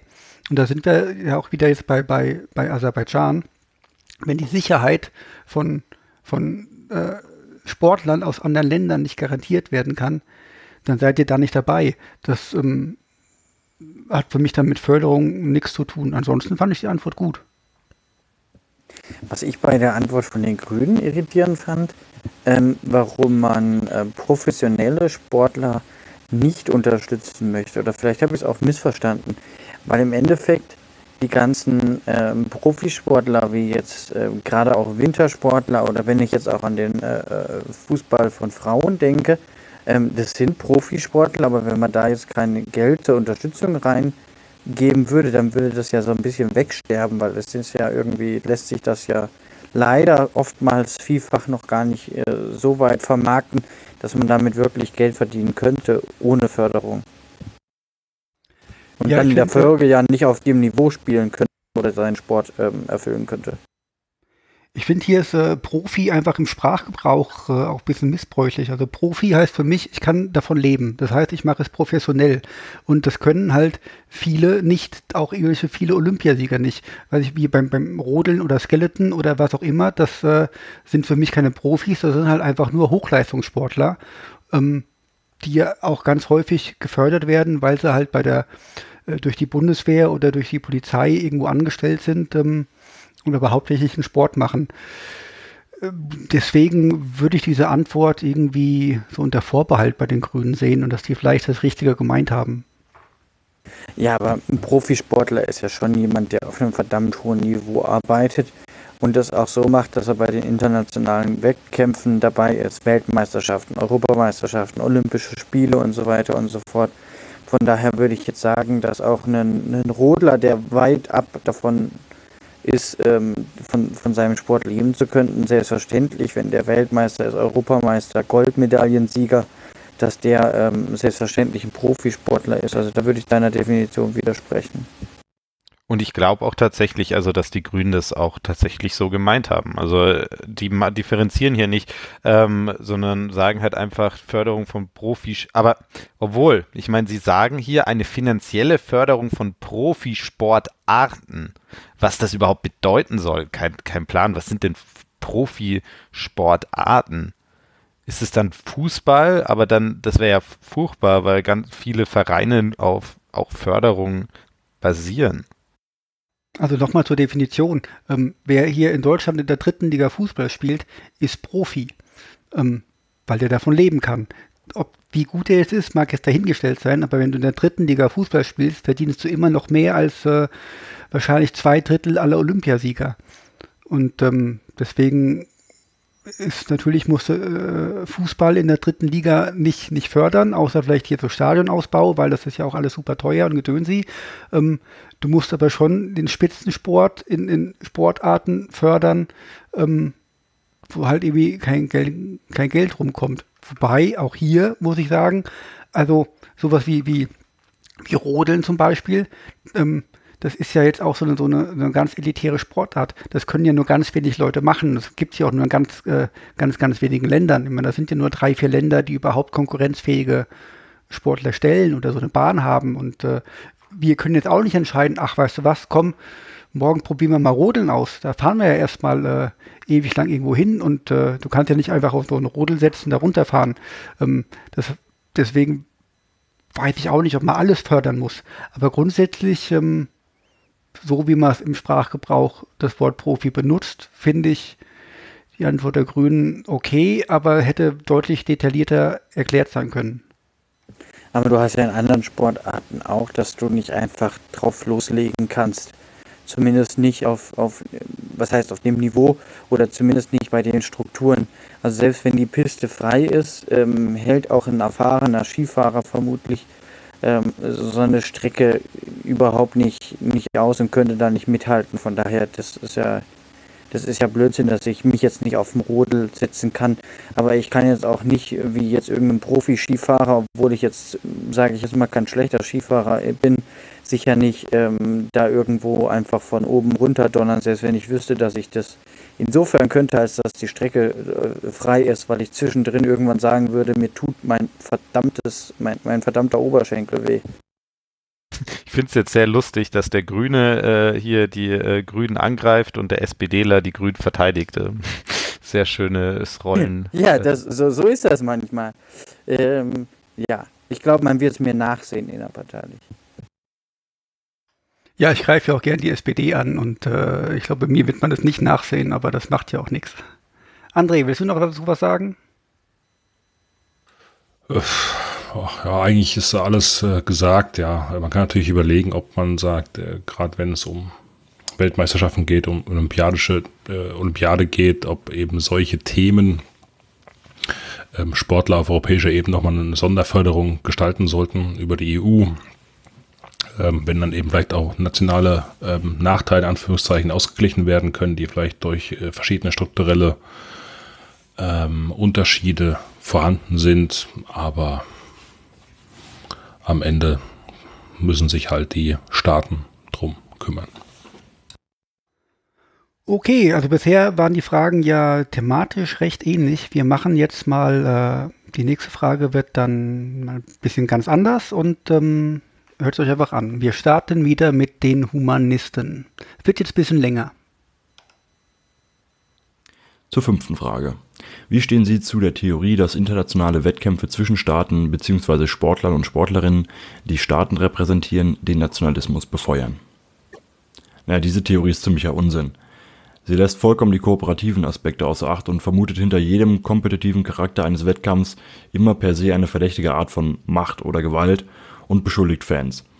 Tatsache ist doch aber, dass wir Menschen uns schon immer in Gruppen zugeordnet haben und als solche auch immer wieder miteinander konkurrieren. Und das immer wieder auf allen Ebenen. Also ob das jetzt das Nachbardorf ist, mit dem man zusammen äh, einen Zwist am Laufen hat und den dann auf dem Fußballplatz austrägt, oder ob das das Bundesland ist oder der Nachbarstaat.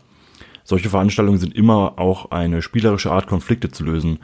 Das ist jetzt erstmal nichts Schlechtes per se, sondern es erfüllt auch einen wichtigen Zweck. Schlecht wird es, wenn diese Konkurrenz in Rassismus und Gewalt umschlägt. Das ist aber nur selten der Fall und soweit ich weiß, ist bisher weder Dortmund bei Schalke militärisch einmarschiert, noch haben sich beide von Deutschland abgespalten. Also ein bisschen mehr Ruhe und Gelassenheit würde diesem Diskurs darüber auch ganz gut tun, denke ich. Was allerdings stimmt, ist, dass Staaten den internationalen Spitzensport gerne auch immer wieder zur Imagepflege oder für Propagandazwecke nutzen. Das gab es in der Geschichte immer wieder und auch Nordkoreas Auftritt bei Olympia ist genauso einzuordnen. Diesen Aspekt darf man natürlich nicht außer Acht lassen, aber mit der hier geäußerten These des Nationalismus durch sportliche Wettkämpfe hat das nicht viel zu tun. Und weiter geht's mit den Piraten. Wie stehen Sie zu der Theorie, die internationale Wettkämpfe zwischen Staaten bzw. Sportler und Sportlerinnen, die Staaten repräsentieren, den Nationalismus befeuern? Das Thema war bis zur Fußball-WM 2006 in Deutschland nicht wirklich existent. Erst mit dem Aufkommen klar rassistischer Strömungen und deren Beförderung durch die ihr nacheifernde Politik wurde Nationalismus im Sport zu einem Problem, das beachtet wurde. Und somit sind es nicht die sportlichen Wettkämpfe, sondern die gesamtgesellschaftliche Entwicklung, die Nationalismus befördert. Dass den daraus entstehenden Extremen in Stadien nicht Einhalt geboten wird, wo es zumindest in Teilen Europas mittlerweile toleriert wird, wenn offener Rassismus gegen Schwarze zum Ausdruck kommt, ist ein Versagen des Rechtsstaates an sich. Okay, ihr lest wieder vor, bitte. Die LKR sagt dazu, richtig ist, dass von einigen Menschen die sportlichen Wettkämpfe besonders auch verbal missbraucht werden, wenn die Engländer gegen die Deutschen Fußball spielen. Selten wird differenziert, dass eine englische Mannschaft gegen eine deutsche Mannschaft Fußball spielt. Verkürzt heißt es oft, Deutschland schlägt England. Das ist eine verfremdende und überhöhte Darstellung eines mannschaftlichen Wettstreits. Ein Nationalismus als politische Aussage wird von normal denkenden Menschen durch den sportlichen Wettstreit aber nicht befeuert. Ähm, genau, von der FDP, jetzt muss ich gerade suchen, da. Ähm, gesundes Konkurrenzdenken gehört zum Sport dazu. Zum Fairplay gehören allerdings auch Grenzen im Konkurrenzdenken. Auf dem Platz und auf den Zuschauerringen. Formen von Ausgrenzung erleben wir bei lokalen Wettkämpfen, sogenannten Derbys, ebenso wie auf nationaler Ebene. Da es für uns keine Option darstellt, auf Sport als Wettkampf zu verzichten, sollte Nationalismus weiterhin durch gesellschaftliche Perspektiven, Aufklärung und Aussteigerprogrammen aha, begegnet werden. Und am Anschluss ähm, die Grünen. Die Instrumentalisierung des Sports geschieht meist von außen. Sport wird von außen als Plattform für Nationalismus, Diskriminierung, Rassismus und Gewalt geschützt. Diesen bedrohliche Entwicklungen müssen Politik und Sport, aber auch ZuschauerInnen im Rahmen ihrer Möglichkeiten klar widersprechen. Denn die gemeinsamen Werte der EU und die anerkannten Regeln des Sports mitsamt Fair Play passen sehr gut zusammen. Okay, also ich glaube, da gibt es jetzt ein bisschen Gesprächsbedarf. Ähm, ja, da mache ich mich doch gleich unbeliebt. Ich fand die ähm, Antwort prinzipiell von der Partei der Humanisten tatsächlich äh, richtig. Bis auf kleine Details. Aber die habe ich jetzt auch schon wieder vergessen. Darf ich dir da gleich super widersprechen? Ja, damit habe ich fest gerechnet, deshalb wollte ich damit also, ja auch so ein bisschen ja. aus der Reserve locken. Also, also, die Humanisten haben ja hier, also, also tun die Probleme von Nationalmannschaften hier komplett verdrängen. Also, also diese, diese These hat tatsächlich einen Sinn. Oder, und ähm, ich meine, ich, ich habe das in der ersten Folge schon mal angesprochen. Also es gibt ganz klare wissenschaftliche Nachweise, dass es sozusagen der Erfolg von Fußballnationalmannschaften eng gekoppelt ist, auch mit, ja, mit kriegerischen, äh, ja, mit kriegerischen Auseinandersetzungen. Vor allem in autoritären und fragilen Staaten. Das heißt, allein das zeigt doch eigentlich, dass diese These komplett als Unsinn irgendwie abzustempeln, halt einfach weder äh, der Wissenschaft noch irgendwie auch dem unseren alltäglichen Beobachtungen irgendwie auch widerspricht. Und da, also da kommt ja auch gleich die Lucke-Partei. Also ich meine, äh, André hat ja da schon auch gelacht. Also da hier wird Nationalismus komplett verharmlost. Also als würden normal denkende Menschen nicht irgendwie auf Nationalismus reinfallen. Ja, ganz im Gegenteil. Nationalismus, das Problem am Nationalismus ist doch halt, dass das kein Problem nur von, von Menschen ist, die nicht weit genug denken können. Ne? Also Nationalismus ist an, anschlussfähig für, für alle, alle Bevölkerungsgruppen. Äh, und das macht ihn ja eigentlich so gefährlich. Also was die Antwort von der von der Lucke-Partei ähm, angeht, da gebe ich dir recht. Das ist ähm, schon ziemlich abwegig, auch das, was die FDP da mit Aussteigerprogrammen ähm, sagt. Ich glaube, ich weiß, was sie, was sie meinen wollen. Aussteigerprogramme gegen rechts und so weiter, alles wichtig. Aber es klingt auch so ein bisschen, bisschen komisch. Wogegen, also man kann das noch vom Ton und äh, einigen Details der, der, der Humanistenantwort ähm, durchaus Kritik üben, da, wir, da sind wir wahrscheinlich uns auch relativ schnell einig. Aber die, die, die Grundthese, dass, dass es irgendwie ja, Nationalismus äh, vom, also ich glaube, dass hier einfach äh, Folge und Ursache einfach umgedreht wird. Weil ich glaube, dass einfach nur ähm, Fußball- oder Sportereignisse für einen Nationalismus, der vorhanden ist, letzten Endes ein Ventil darstellen und nicht, dass die Ursache sind, dass der dann äh, äh kommt. Der ist ja dann trotzdem, trotzdem da und in, in den Leuten irgendwie drin verankert, warum auch immer. Ähm, aber dass, dass jetzt dem Fußball die Schuld zu geben, dass man irgendwie rassistische Übergriffe hätte, die gibt es ja auch dann, wenn, wenn weit und breit kein Fußball äh, zu verzeichnen ist. Also das finde ich dann schon ein bisschen einfach. Und wenn ich dann so eine Studie lese, wie, wie, wie die ähm, Universität Marburg, glaube ich mal, gemacht hat, die haben Leute gefragt vor der Fußball-WM, einfach nur gefragt, sind sie stolz auf Deutschland? Ja und nein was jetzt auch eher vielleicht ein bisschen dünn ist und Stolz auf Deutschland kann auch immer irgendwie alles Mögliche heißen. Und nach der WM, die natürlich auch für das deutsche Nationalteam unfassbar erfolgreich damals war, äh, mit dem Weltmeistertitel, glaube ich, war das sogar die WM, ja, dann, dann ja, war mehr Ja als Nein als vorher. Und deshalb ist der Nationalismus irgendwie äh, äh schuld an, hast du nicht gesehen. Also das finde ich, also da muss ich sagen, das ist wissenschaftlich schon ziemlich schwierig. Also rein aus der subjektiven Sicht äh, fand ich den Ansatz oder die Aussage bei den Piraten recht interessant mit äh, der Ausrichtung der WM in Deutschland 2006. Äh, weil für mich aus, aus der, wie gesagt, aus meiner persönlichen Sicht das schon eine Veranstaltung war, die tatsächlich in Deutschland Nationalismus ähm, gefördert hat ähm, die, die da wie ein Katalysator gewirkt hat und auch äh, durchaus in Folge eine AfD ähm, Prozente gewinnen konnte aufgrund dieses Nationalgefühls. Ich denke da an, an äh, solche Aktionen nach der WM wie äh, lasst eure Deutschlandfahnen äh, draußen bitte hängen, weil wir haben jetzt wieder tolles Nationalgefühl und wir sind ja wieder wer und wir fühlen uns ja alle äh, was schwarz-rot geil, ne? Wie hieß das von der von der komischen Zeitung mit den vier Buchstaben? Und ähm, ich würde das nicht einfach so abtun. Also ich glaube schon, dass natürlich so eine Veranstaltung vielleicht nicht die Ursache ist für äh, nationalistisches Gedankengut, aber dass es sie durchaus eben äh, eine Freisetzung fördern kann, damit offener umzugehen, es offener nach außen auszutragen und damit auch weiter zu verbreiten und zu normalisieren. Und das sehe ich schon dann als Problem an. Und wie gesagt, für mich ist da definitiv die WM-Ausrichtung in Deutschland ein absolutes Top-Beispiel, was diese Thematik in Deutschland definitiv in meiner Sicht gefördert hat. Aber da gebe ich dir ja auch durchaus recht, ähm, dass das, das, aber das unterstützt ja eigentlich nur das, was ich gerade gesagt habe. Also da sind wir uns doch einig. Naja, also das große Unterschied ist, es normalisiert und macht es somit wieder äh, breiter zugänglich. Das heißt zwar, ja, es, wenn, aber also, wie du sagst, es wird, es schafft keinen neuen Nationalismus. Ähm, jein, also es trifft halt auf bestehende, ein bestehendes Grundgefühl, kann sich aber dann plötzlich besser wieder ausbreiten.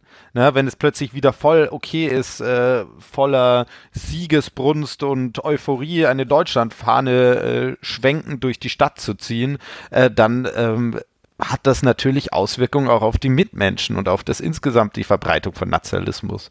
Und tatsächlich würde ich frage ich mich, ob eine AfD in dieser Form ähm, mit ohne eine WM 2006 äh, so geben könnte, mit diesem starken Deutschlandbezug. Also ich glaube, jetzt wird schon gerade sehr spannend. Also jetzt den AfD-Erfolg an der WM 2006 festzumachen. Also wenn man jetzt so guckt, wo rechtspopulistische und auch rechtsextreme Parteien auf dem Vormarsch sind in ganz Europa, dann könnte ich mich jetzt nicht erinnern, dass das irgendwelche Länder gerade sind, die erstens ziemlich gut abgeschnitten hätten bei irgendwelchen Fußball-Weltmeisterschaften, noch, dass sie die im eigenen Land hätten. Also ne, Italien ähm, hat es ja schon lange nicht mehr so mit dem Fußballspielen äh, offensichtlich und auch so andere Staaten, ähm, ja, Polen, Bulgarien, Ungarn und so weiter, sind jetzt nicht als große Fußballnationen bekannt, insofern als dass sie da jetzt wie bei jeder WM der, der, der stärkste Angstgegner sein. Also ich glaube, das, das unterstützt doch eher meine These, dass es da eher was anderes gibt, was, was, was irgendwelche nationalistischen Tendenzen, die die Menschen haben, irgendwie ähm, rauskommen lässt und dass man da, wenn man da jetzt am Fußball rumdoktert, ähm, um es jetzt mal ganz so salopp auszudrücken, da einfach nicht da ansetzt, wo man ansetzen sollte, um, um dieses Pack in die Schranken zu weisen. Also jetzt muss ich auch mal reingrätschen. Äh, also der Norbert wird sich vielleicht noch erinnern, wenn er sagt, dass Italien lang nichts mehr mit Fußballspielen zu tun hat, wer denn 2006 äh, Weltmeister geworden ist in Deutschland. Ähm, dann, also für mich ist das, äh, also der André hat da durchaus recht, dass ähm, die, die WM 2006 hier mit dem Fähnchen Deutschland, äh, dass das so der Anfang war von diesem Fähnchenkram und ich würde jetzt nicht unbedingt sagen, dass das äh, der, der Grundstein des, des AfD-Erfolges war, aber ich könnte mir zum Beispiel vorstellen, dass äh, in, in Ostdeutschland die im Grunde so, so verloren waren und die irgendwie sich mal gedacht haben, wir werden hier als immer die Ossis und wir haben keine, keine Identität und äh, gerade im Osten wieder so, so, so ein Nationalgefühl aufkam und ähm, wir auch jetzt äh, im Osten sehen, dass die AfD da wesentlich stärker ist als im Westen, ähm, dass das durchaus seine Berechtigung hat. Dass es nicht allein dran schuld ist, ähm, ist auch klar. Ähm, bei den Humanisten fand ich es tatsächlich auch doof, dass sie das so kategorisch ablehnen. Äh, allerdings ist natürlich ähm, diese Derby-Sache und Derby-Hass ist jetzt auch nicht unbedingt großartig was anderes. Und äh, ob sie jetzt mit der Deutschland fahren, also vielen Leuten ist das nicht, ist das, ist das dasselbe, ob ich jetzt mit der Deutschland fahre, irgendwo rumlaufe, sage, Deutschland ist obergeil, oder ob ich mit einer, mit einer Schalke oder Dortmund fahre, rumlaufe, sage, hier, wir sind viel geiler als ihr. Ähm, und äh, ich will gar nicht wissen, ähm, wenn, wenn, wie der von den Humanisten sagt, äh, Dortmund ist noch nicht äh, militärisch einmarschiert auf Schalke. Wenn die das mal machen sollten, dann wird hier der Norbert als Schalke-Fan aber auch äh, militant und, und, und äh, greift zu den Waffen wahrscheinlich. Ja, aber nur ist doch bei solchen lokalen Vereinen ist doch, hast du doch keinen Bezug zur Nationalität erstmal ähm, ursächlich drin. Ich meine, du hast die Vereine, die, die Vereinsfarben, die Städte, ja, und ähm, hast da die Rivalität aus was weiß ich für, für Gründen. Aber es hat ja erstmal mit der, mit der, mit diesem Nationalbezug erstmal nichts zu tun. Du hast natürlich diesen kleinen, äh, wie nennt man es so, so schön, ähm, ortsbezogenen Lokalpatriotismus. Lokalpatriotismus, genau, vielen Dank, ja. Ähm, aber wie gesagt, ich finde schon, dass es eine andere Ebene ist, als äh, über, wie gesagt, komplette Nationen dann herzuziehen und die als äh, wahrscheinlich als schlechter zu sehen, als man selbst sich vielleicht hält. Ähm, anstelle von so, ja, äh, Derby-Thematiken, wo man sich ein bisschen mit äh, Schmähgesängen überhäuft. Na gut, da ist ja schon auch ein bisschen, also Schmähgesänge ist jetzt ein bisschen untertrieben, also da ist ja schon ordentlich Hass dabei, je nach Derby. Ja, aber äh, wenn wir jetzt mal bei Deutschland reingucken, also ganz ehrlich, das wird ja auch immer in einer Art und Weise dargestellt. Ich denke da so an, an die letzten äh, Duelle zwischen äh, Frankfurt und Offenbach ja, wo ja auch, was heißt es ja eines der absoluten Hassduelle, ja, neben Dortmund Schalke zum Beispiel. Was ist denn da passiert in den, in den Pokalspielen, die es vor Jahren immer mal wieder noch gab, ja? Da war nix. Da, also, naja. Ich finde, das wird immer so ein bisschen genutzt, ja, dass sich selbst äh, darzustellen, natürlich auch äh, die, die Gruppe, die Ultras, was auch immer, ähm, wie toll man ist, äh, aber äh, in dem Form von Hass zu reden, dass da echt viel abgeht. Klar, da hauen sie bestimmt auch ein paar auf die Fratze gegenseitig, aber das sind halt eh meistens dann Menschen, die auch aus ganz anderen Gründen anderen Leuten eins auf die Fratze hauen und nicht ursächlich äh, wegen dem Derby-Charakter. Wir hatten auch in einer Folge auch mal über die Kosten von, von Polizeieinsätzen bei Risikospielen ähm, gesprochen. Äh, Offenbach ist jetzt halt mittlerweile ein kleiner, kleiner Kackverein in der vierten Liga und deswegen ist das jetzt auch nicht mehr so das allergrößte Ding, finde ich, ähm, wenn wir im Pokal Frankfurt gegen Offenbach spielen. Äh, Schalke Dortmund oder, oder HSV Bremen und solche Dinge, die sind halt schon doch ein bisschen, bisschen anderes Kaliber, ähm, wenn da irgendwie viele, viele hundert auch gewaltbereite Leute aufeinandertreffen. Und was jetzt Staaten angeht, ist halt auch, auch schwierig. Also ähm, es gibt irgendwie so, also wir, Deutschland, Holland, Deutschland, England, Deutschland, Frankreich, irgendwie so ein bisschen halt Rivalität und so weiter und so fort. Ja, es ist aber doch immer noch kein Vergleich, als äh, wenn jetzt hier, was weiß ich, Serbien gegen Kroatien spielt. Dann, dann muss man ja auch immer je nach, je nach Land und je nach Gegner auch noch ein bisschen unterscheiden. Also ich, ich glaube, dass ähm, zum Beispiel bei, bei Dortmund Schalke mehr Hass aufeinander herrscht, als ähm, bei irgendwelchen Deutschland gegen irgendwen Spielen, aber vielleicht wiederum weniger Hass als bei Kroatien gegen Serbien und wahrscheinlich noch weniger als bei äh, Armenien gegen Aserbaidschan. Also gerade das mit den, mit den Nationalstaaten, was du jetzt gerade gesagt hast, finde ich schon auch nochmal ein, ein wichtiger Punkt, weil wie du sagst, also also es gibt zum Beispiel gerade die Rivalität zu den, zu den Niederlanden, die aber ja doch so, so ein bisschen auch eher so eine Neckerei ist, so ein bisschen.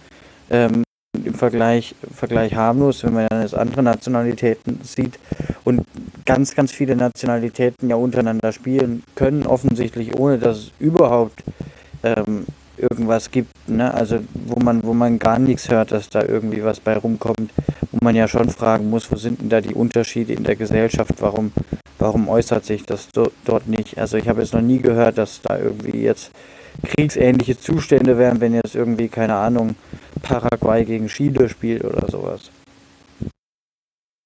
Gut, Jan, das ist doch ähm, im Grunde dein Kernthema. Willst du hier Abschlussworte sagen? Mich nochmal in die Pfanne hauen. genau, nee, also ich würde sagen, wir lassen das äh, für heute bei dem Thema. Ich denke, wir können da auf jeden Fall eine ganze Stunde weiter diskutieren. Ähm, ich finde einfach, ähm, man darf das nicht verharmlosen. Es spielt auf jeden Fall in irgendeiner Art eine Rolle und auch eine negative Rolle. Und ähm, wie groß man diese Rolle jetzt einschätzt, da können wir drüber diskutieren und äh, das haben ja auch die verschiedenen Parteien gemacht.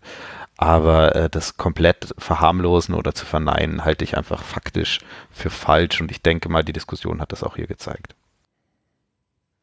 Okay, dann würde ich sagen, gehen wir mal zu Frage 6. Das ist eine offene Frage und äh, hört es euch einfach an. Wir starten mal wieder mit den Humanisten. Zur sechsten Frage. Möchten Sie etwas zur europäischen Sportpolitik ergänzen? Da habe ich keine weiteren Ergänzungen. An dieser Stelle auch nochmal vielen Dank für die Möglichkeit für dieses Interview. Ich wünsche Ihnen noch einen schönen Tag. Auf Wiedersehen. So, oder auf jeden Fall eine originelle Antwort. Äh, oder auch keine ich, Antwort. Ich war, nicht, ich war nicht gemutet, oder? Ich, man hat gerade mal gekichert. Ja, ja, man hat das gehört. Ist, ja, das, macht das ist ja sehr unprofessionell von mir. Es tut mir total leid an der Das Stelle. macht gar nichts. Ähm, ist aber okay. Ich meine, er hat fand, jemand. ich fand die Antwort aber auch knuffig irgendwo. Ja, und ich habe das auf jeden Fall auch drin, weil er ja die Frage so schön vorliest. Ja. Ähm, deswegen, und er bedankt sich doch auch schön. Das ist doch auch mal was irgendwie. Ja. Ähm, gut, machen wir weiter mit den Piraten. Möchten Sie etwas zur europäischen Sportpolitik ergänzen? Sehr gerne. Sport darf nicht ein Spielball von Geld sein. Wenn durch Korruption in den Verbänden Spielorte oder gar ganze Meisterschaften beeinflusst werden, muss diesem Treiben Einhalt geboten werden. Aber auch der vielgerühmte freie Markt hat Grenzen. Gerade im Top-Bereich bräuchte es auf der europäischen Ebene etwas wie die 50 plus 1 Regel in Deutschland. Und dass die Profis der französischen Liga keine Einkommensteuer zahlen müssen, ist gerade etwas, was dem Gedanken des freien Marktes widerspricht und muss durch die EU beendet werden. Das ist eine Wettbewerbsverzerrung, die nicht hinnehmbar ist. Alles klar, ihr lest wieder vor.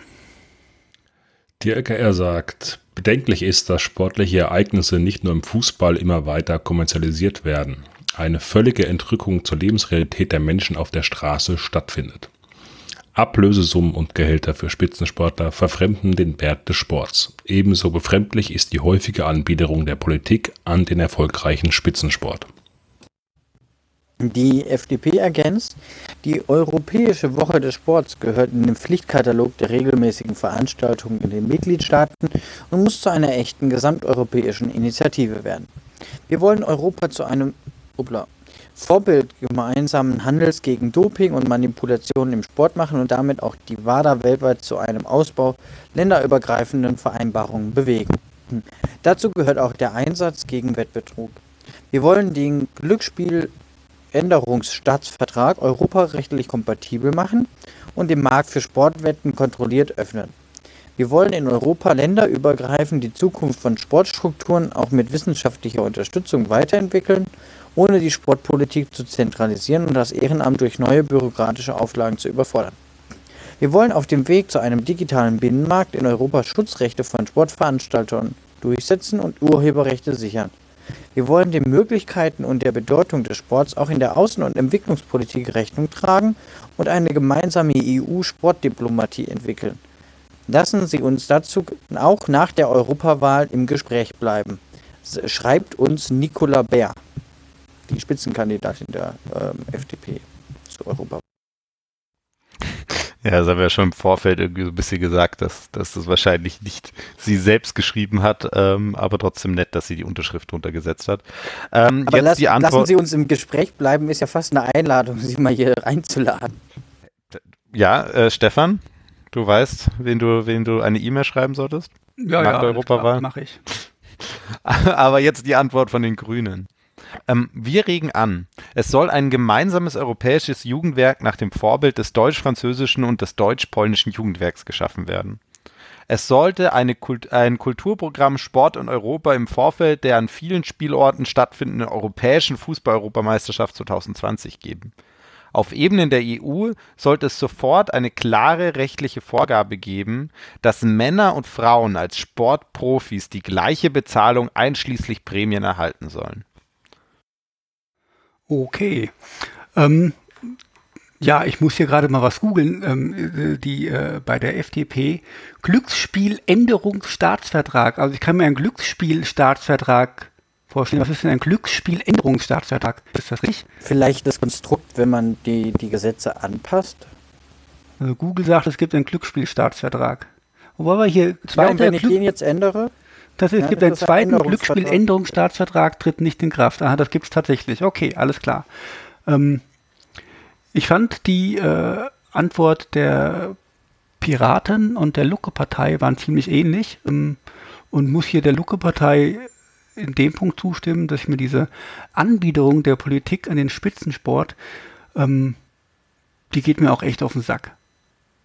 Das kann ich echt nicht mehr sehen, diese ganzen Politiker, die sich im, im äh, im Glanz von irgendwelchen Sportlern sonnen, ja, haben nichts damit zu tun. Die Sportler stehen da, grinsen doof und äh, werden da vereinnahmt. Ähm, das ist, äh, das kotzt mich echt an. Gut, ich fand also, die Statements tatsächlich. Achso, nee, mach du zuerst. Alles gut. Ich fand die Statements tatsächlich auch nochmal relativ interessant, wenn es ums Thema ähm, Profisportbereich, wenn man jetzt gerade im Fußball schaut, den entsprechenden Transfersummen und Gehaltern da auch ähm, das Ganze angesprochen wird, weil es ja doch durchaus mittlerweile sehr absurde Regionen angenommen hat und Verhältnis oder ja keinerlei Verhältnismäßigkeit mehr in Teilen genießt für die Leistung, die ein Mensch da tatsächlich erbringt, zu dem, was er da an ähm, monetärer Entschädigung an der Stelle erhält. Und ob es da nicht auch Zeit wird, dass Politik anfängt Einhalt zu bieten, um einfach diese, diese absurde Verschiebung zwischen Profi-Spitzensportlern und normalen Arbeitnehmer, Arbeitnehmerinnen in einer gewissen Weise wieder auf eine reelle Ebene zu ziehen. Also ich bin tatsächlich für eine Gehaltsdeckelung. Ja, also das gibt es ja in der USA auch. Das und ich finde, genau, also das finde ich tatsächlich, also das äh, sollte es ähm, definitiv geben. Ähm, wenn jetzt irgendwelche Ausbildungsvereine äh, plötzlich aber Millionen bekommen, weil ein extrem guter äh, Fußballspieler zu einem der, der Top-Mannschaften schlechthin wechselt, das finde ich tatsächlich hingegen gut.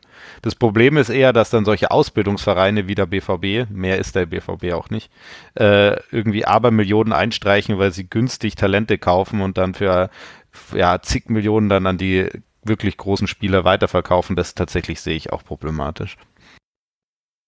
Also was wir sind ja auch bei EU-Politik und was kann die EU-Politik tun?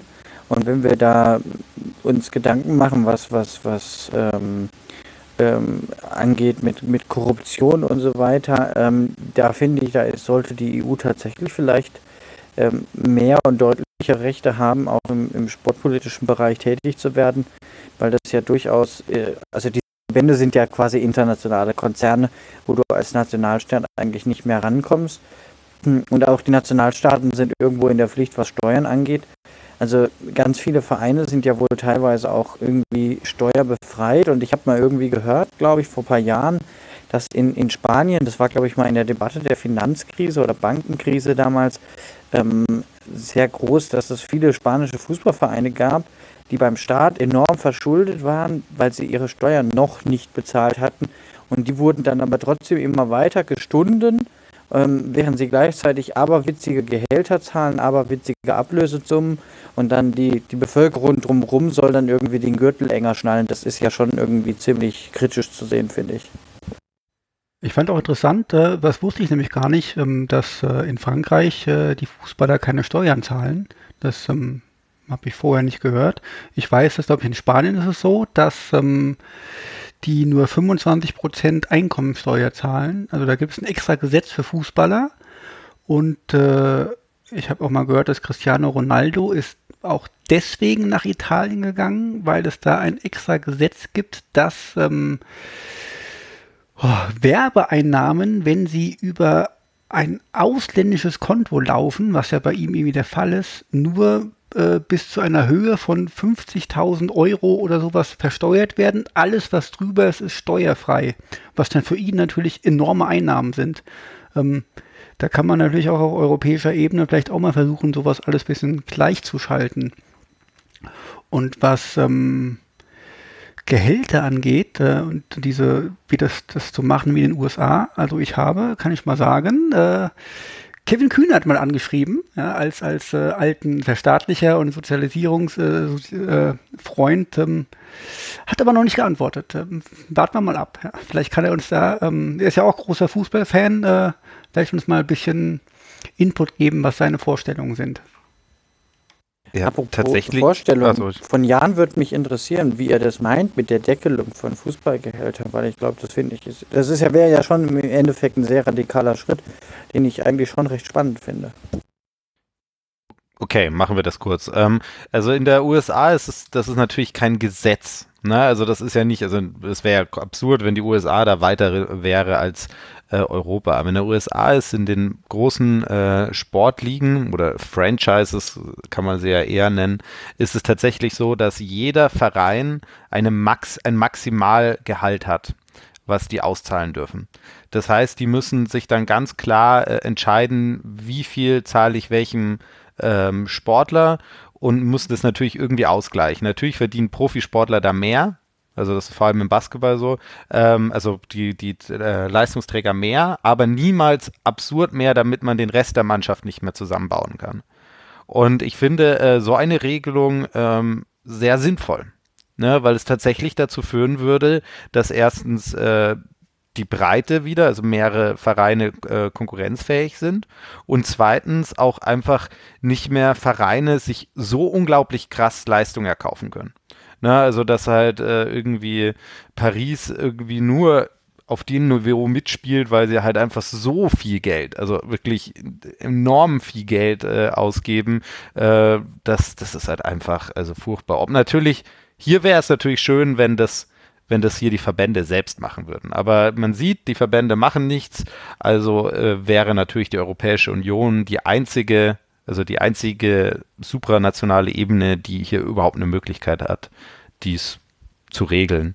Ähm, und das Gleiche ist hier, also wenn wir hier zurückkommen, also das hat mir sehr gut auch an der Piratenantwort gefallen, war halt einfach dass halt diese, diese Einkommensteuer in Frankreich oder jetzt auch insgesamt, jetzt, wir haben jetzt ja auch noch Spanien und Italien angesprochen. Es darf in der Europäischen Union keinen Steuerwettbewerb geben. Also das hat nicht nur damit zu tun, das geht viel weiter. Also wir dürfen keine unterschiedlichen äh, Steuern haben, äh, also man, man darf die natürlich anpassen, aber es kann nicht sein, dass es keinen Grundsatz gibt, ne? also Minimum, wo unter kein, kein Land äh, innerhalb der EU halt unterschreiten kann. Und das halt tatsächlich nicht nur bei Einkommen, sondern tatsächlich auch bei Unternehmenssteuer etc. Und äh, da müssen wir in, in der Europäischen Union definitiv nachbessern.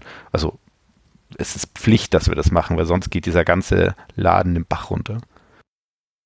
Ich kann hier noch was ergänzen zu den Gehältern in den USA. Das ist äh, fast so, wie du gesagt hast. Ähm, also die Vereine haben eine Gehaltsobergrenze insgesamt, aber die Spieler haben auch eine Gehaltsobergrenze, ähm, die halt teilweise trotzdem absurd hoch ist. Also in der, in der NBA ist es derzeit so, dass äh, du für fünf Jahre Vertrag maximal 190 Millionen Dollar zahlen darfst an einen Spieler. Ähm, ist schon, ist schon hart pervers. Ähm, und du darfst allerdings auch wirklich deine Grenze überziehen, zahlst dann aber nochmal Luxussteuer. Ich glaube, das ist allerdings so, so ein NBA-spezifisches Problem.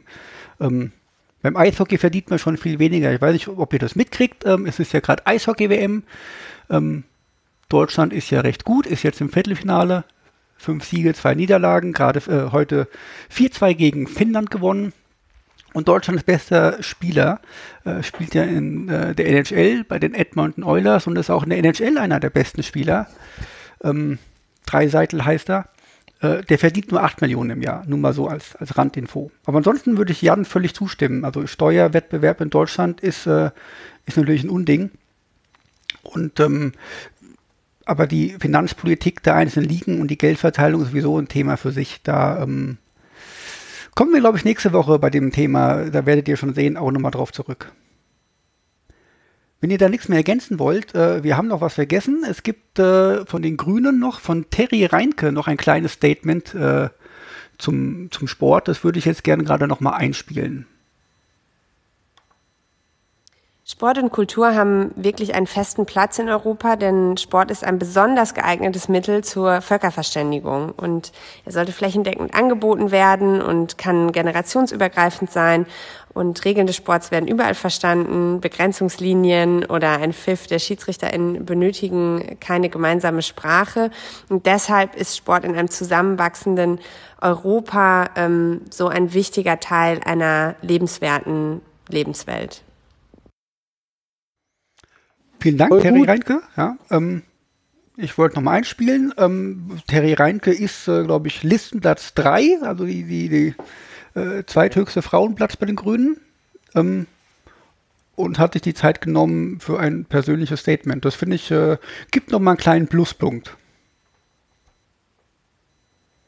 Genau, Norbert mag es schon auch ganz gerne, weil sie ja irgendwie, glaube ich, aus Gelsenkirchen irgendwo in der Ecke kommt.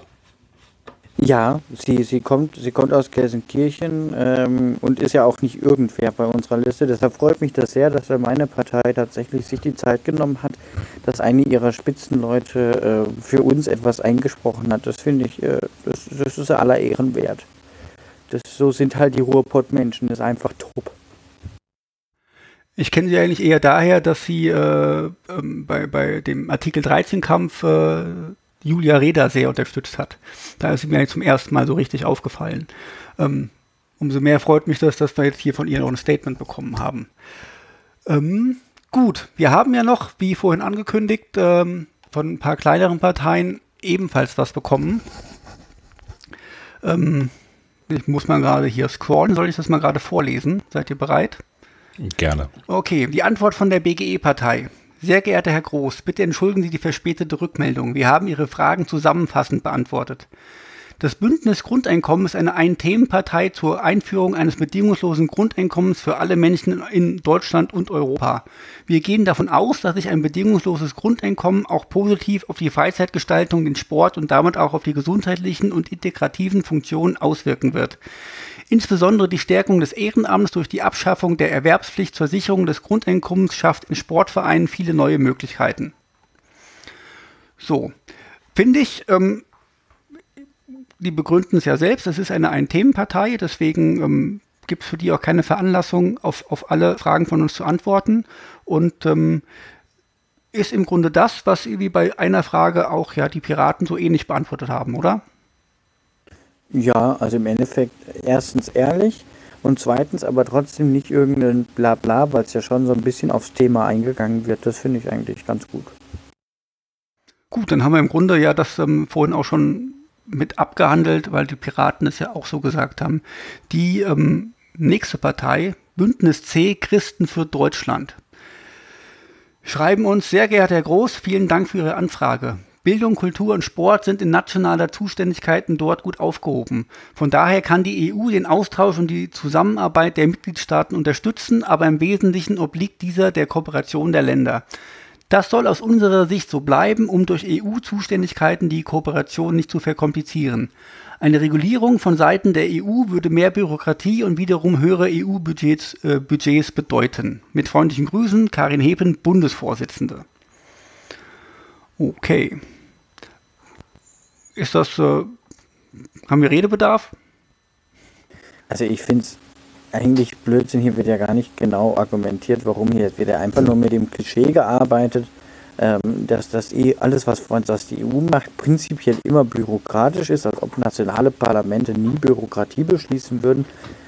Und dieses, diese Mehr, dass das irgendwie die EU ganz viel Finanzen hat und die in den Sand setzt, ist eigentlich Blödsinn, wenn man genau weiß, wie groß der Bundeshaushalt der Bundesrepublik Deutschland ist und wie groß der Haushalt der Europäischen Union ist und wie viele Beamtinnen und Beamten die Europäische Union hat.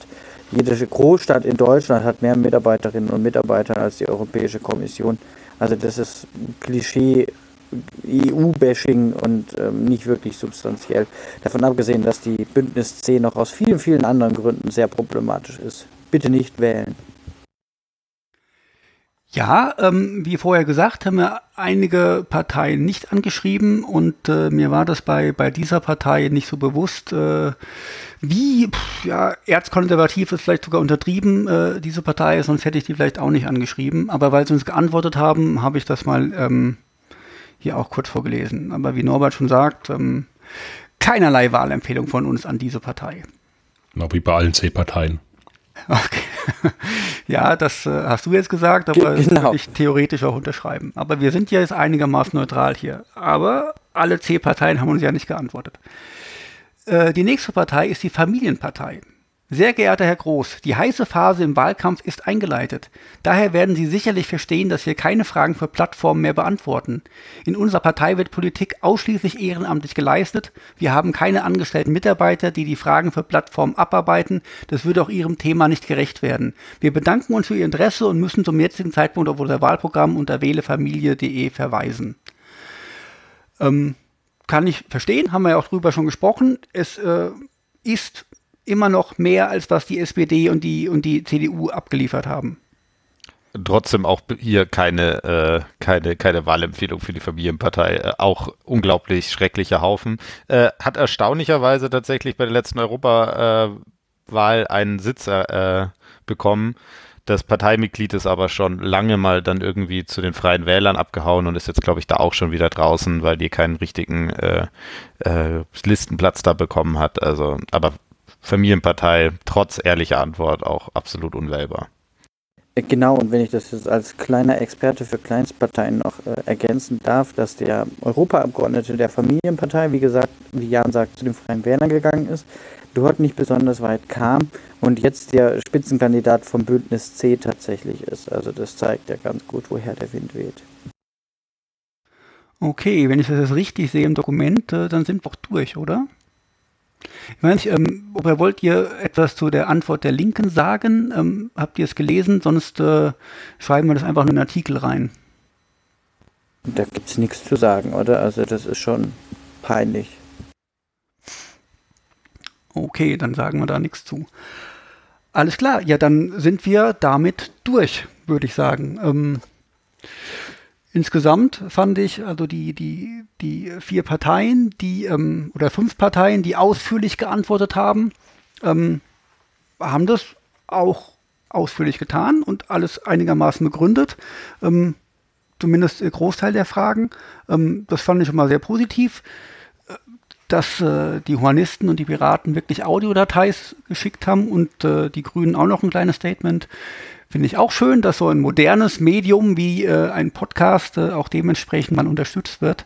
Ähm, auch hier zeigt sich bei vielen anderen Parteien, dass man noch ein bisschen rückständig ist. Ähm, Soweit, so gut. Was hat euch insgesamt am besten gefallen?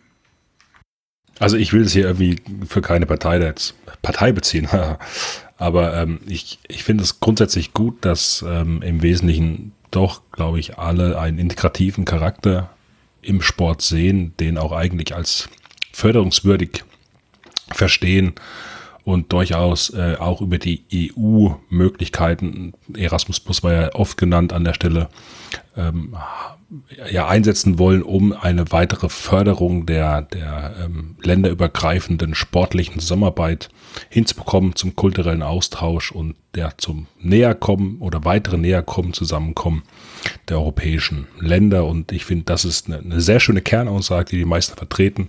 Gibt natürlich auch Abschwächungen an der Stelle, ähm, ja, wie diese Nationalismus-Themen, wo vielleicht Problematiken nicht gesehen werden von der einen oder anderen Partei. Aber ich glaube, der Grundkonsens, der positive, ist bei allen in einer gewissen Art und Weise gegeben. Ja, ich glaube auch. Also Sportpolitik ist äh, wahrscheinlich für die wenigsten in irgendeiner Art und Weise ausschlaggebend, aber ähm, man erkennt ja durchaus, dass äh, die, die, das Bekenntnis, die Offenheit zu Europa ähm, und wo es dann auch thematisch äh, bei, bei anderen Thematiken wahrscheinlich die Reise hingeht. Deswegen war das schon durchaus sehr aufschlussreich. Ähm, ich würde an dieser Stelle sagen, wir bedanken uns an den, bei den teilnehmenden Parteien. ja. Bedanken uns bei den anderen Parteien nicht. Ja. Ja, nee, also, also jetzt eigentlich nochmal, also das muss ich schon nochmal rein, äh, reinwerfen. Also ich habe mir tatsächlich Gedanken gemacht. Ne? Ich habe mir Gedanken gemacht, mache ich irgendwie meine Wahl Empfehlung oder meine Wahlentscheidung von der sportpolitischen Position einer Partei ab. Also vor allem jetzt hier auf die Europawahl. Und ganz ehrlich, äh, nein. Mache ich nicht. Mache ich einfach nicht. Ähm, ich finde es tatsächlich, du hast recht, man kann hier viel den Charakter sehen und es ist auch schön, dass viele Parteien sich auch wirklich die Zeit genommen haben, weil es zeigt auch, dass man das ernst nimmt. Ähm, aber also meine eigene Entscheidung beeinflusst das einfach nicht. Ich finde, bei dieser Europawahl stehen ganz andere Themen auch äh, im Vordergrund und ähm, ich persönlich schließe tatsächlich, äh, oder meine Wahlempfehlung ist tatsächlich auch außerhalb von diesen Parteien, die geantwortet haben, ähm, obwohl ich hier von den Leuten, die uns geantwortet haben, natürlich am besten die Antworten von den Grünen gefunden hatte. Aber wie gesagt, Sportpolitik beeinflusst meine Wahlentscheidung diesmal definitiv nicht.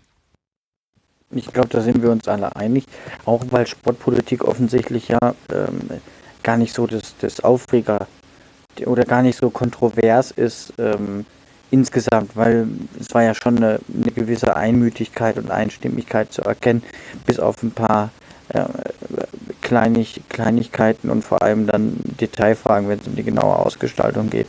Ähm, also wenn man jetzt Korruption und Steuerfragen mal, mal nimmt, da wird man wahrscheinlich schon nochmal Unterschiede feststellen. Aber so im, im, im Großen und Ganzen ist man ja sich äh, bewusst, dass das irgendwie äh, eine wichtige Sache ist und eine, eine Chance hat, aber äh, niemand wird, glaube ich, seine Wahlentscheidung davon abhängig machen. Äh, das fände ich schon sehr bemerkenswert, wenn sich jemand hinstellt und eine Partei wählt, äh, weil sie sportpolitisch irgendwie auf seiner Linie ist. Von mir gibt es jedenfalls auch keine Wahlempfehlung. Das liegt vor allem daran, dass ich noch äh, keine Ahnung habe, wen ich wähle. Aber ich habe ja noch ein paar Tage Zeit. Ähm, Wenn das die Andrea äh, hört hier. Ja, die Andrea die wird Katharina. das nicht hören. Ja, die wird das auch nicht hören. Partei-Ausschlussverfahren werde ich als allererstes anregen. Ja, alles klar, mach das. Ja, ich äh, habe gesagt, ich weiß es noch nicht. Vielleicht entscheide ich mich ja auch noch für die SPD. Ja, äh, gibt ja auch äh, gute Leute in der SPD. Lass ich Dich zum Beispiel. Ja, ja, genau. Es gibt ja auch mich, ja. Und äh, mich kann man ja auch wählen, äh, jetzt äh, zufälligerweise, wenn man aus Hilderstadt kommt für äh, den Gemeinderat. Macht das aber bitte nicht. Ähm, wenn ihr aber aus Kehl, äh, aus Kehl kommt, dann könnt ihr den Norbert wählen. Und äh, da würde ich auch zu raten, der Norbert macht bestimmt einen guten Job. Aber ich fand, Davon wir haben auch, bin ich überzeugt. Wir haben auch ein paar Themen mitgenommen für, ähm, für zukünftige Podcasts, ein paar Ideen. Und äh, ich bin mal gespannt, ob Nicola Bär wirklich mit uns äh, in Kontakt bleiben will. Ähm, falls das so ist, werden uns bestimmt was einfallen lassen, falls jemand vorbeikommen möchte bei uns. Ansonsten, ähm, ich wäre durch. Ich ja. bin auch durch. Also ich, ich weiß nicht, ich glaube, bei der guten Frau Bär, wenn ich mich da so an einzelne Tweets erinnere, die ich da ab und zu mal sehe, dann oh, könnte das sehr anstrengend werden. für sie. Ach, streiten ist doch manchmal gut. Ja, dann wird es halt ein kurzer Podcast. Oh, die Frau Bär hat einfach aufgelegt. Naja, passiert. Ein technisches Problem. Ich glaube, das, das würde sie tatsächlich, glaube ich, nicht tun. So würde ich sie nicht einschätzen. Aber sind wir mal gespannt, ob das nur eine Floskel war oder ähm, ob da mehr dahinter stand. Das äh, ist vielleicht noch ganz interessant. Ja, aber was man vielleicht noch wirklich sagen muss, ähm, auch für unsere 5 äh, bis 300 oder 800.000 ähm, Hörerinnen und Hörer hier, äh, klar ist, äh, die, die, den Luxus, eine Stimme zu haben und wählen zu gehen, sollte man in Anspruch nehmen, egal wie. Man sollte schauen, was passt für eine oder einen, was ist vielleicht das geringste Übel, mit was kann man leben.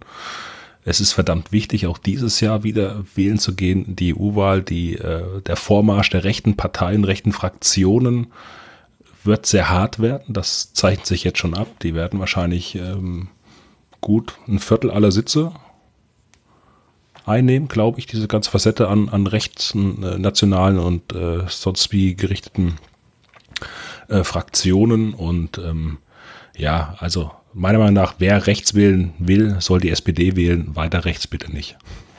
Mehr sage ich dazu nicht. Das ist doch ein gutes Schlusswort. Parteiausschussverfahren. Weiß nicht, was naja, du Er ruft zur Wahl der SPD auf. Ja. Gut, ja. also geht wählen und wir sehen uns, ne? Gut, ähm, ansonsten habe ich noch eine Bitte. Ich habe gesehen, dass ähm, die Großteil unserer Hörer äh, hört über, über äh, Apple. Ähm, gebt uns doch einfach mal eine Bewertung äh, bei iTunes und äh, gerne auch fünf Sterne. Ansonsten ähm, kleiner Ausblick auf nächste Woche. Wir sprechen nächste Woche endlich mal über den Brexit, hoffentlich und die Auswirkungen auf den europäischen Fußball. Äh, das wird wieder ein äh, super spannendes Thema und wir werden nächste Woche mal eine reine Fußballfolge machen. Jetzt, wo die Bundesliga-Saison vorbei ist, äh, Jan, an dieser Stelle Glückwunsch zur Meisterschaft. Ähm, war zwar kein schönes Spiel, das letzte äh, Bayern gegen Frankfurt. Ähm, aber egal, jedenfalls nicht für uns. Ähm, wir möchten darüber sprechen, wer der wertvollste Spieler der Bundesliga ist. Und zwar nicht äh, in, in Transfersummen, sondern am wertvollsten für die Mannschaft, für sein Team oder wie auch immer ihr das definiert. Und äh, wenn ihr wollt, könnt ihr euch da beteiligen und ähm, schickt uns doch einfach irgendwie eine Mail oder schreibt uns eine, eine, auf Twitter eine Message oder sonst was, äh, wer für euch der wertvollste Spieler der Liga ist und vor allem auch warum. Und wenn ihr wollt, äh, könnt ihr auch ein Audiofile aufnehmen, ein, zwei Minuten äh, das erklären und begründen und schickt es uns einfach per Mail. Ansonsten danke fürs Zuhören, danke euch, war heute eine lange Sendung, war bisher unsere längste. Und äh, vielen Dank an die teilnehmenden Parteien und dann bis zum nächsten Mal. Tschüss. Ciao, ciao. Wiedersehen.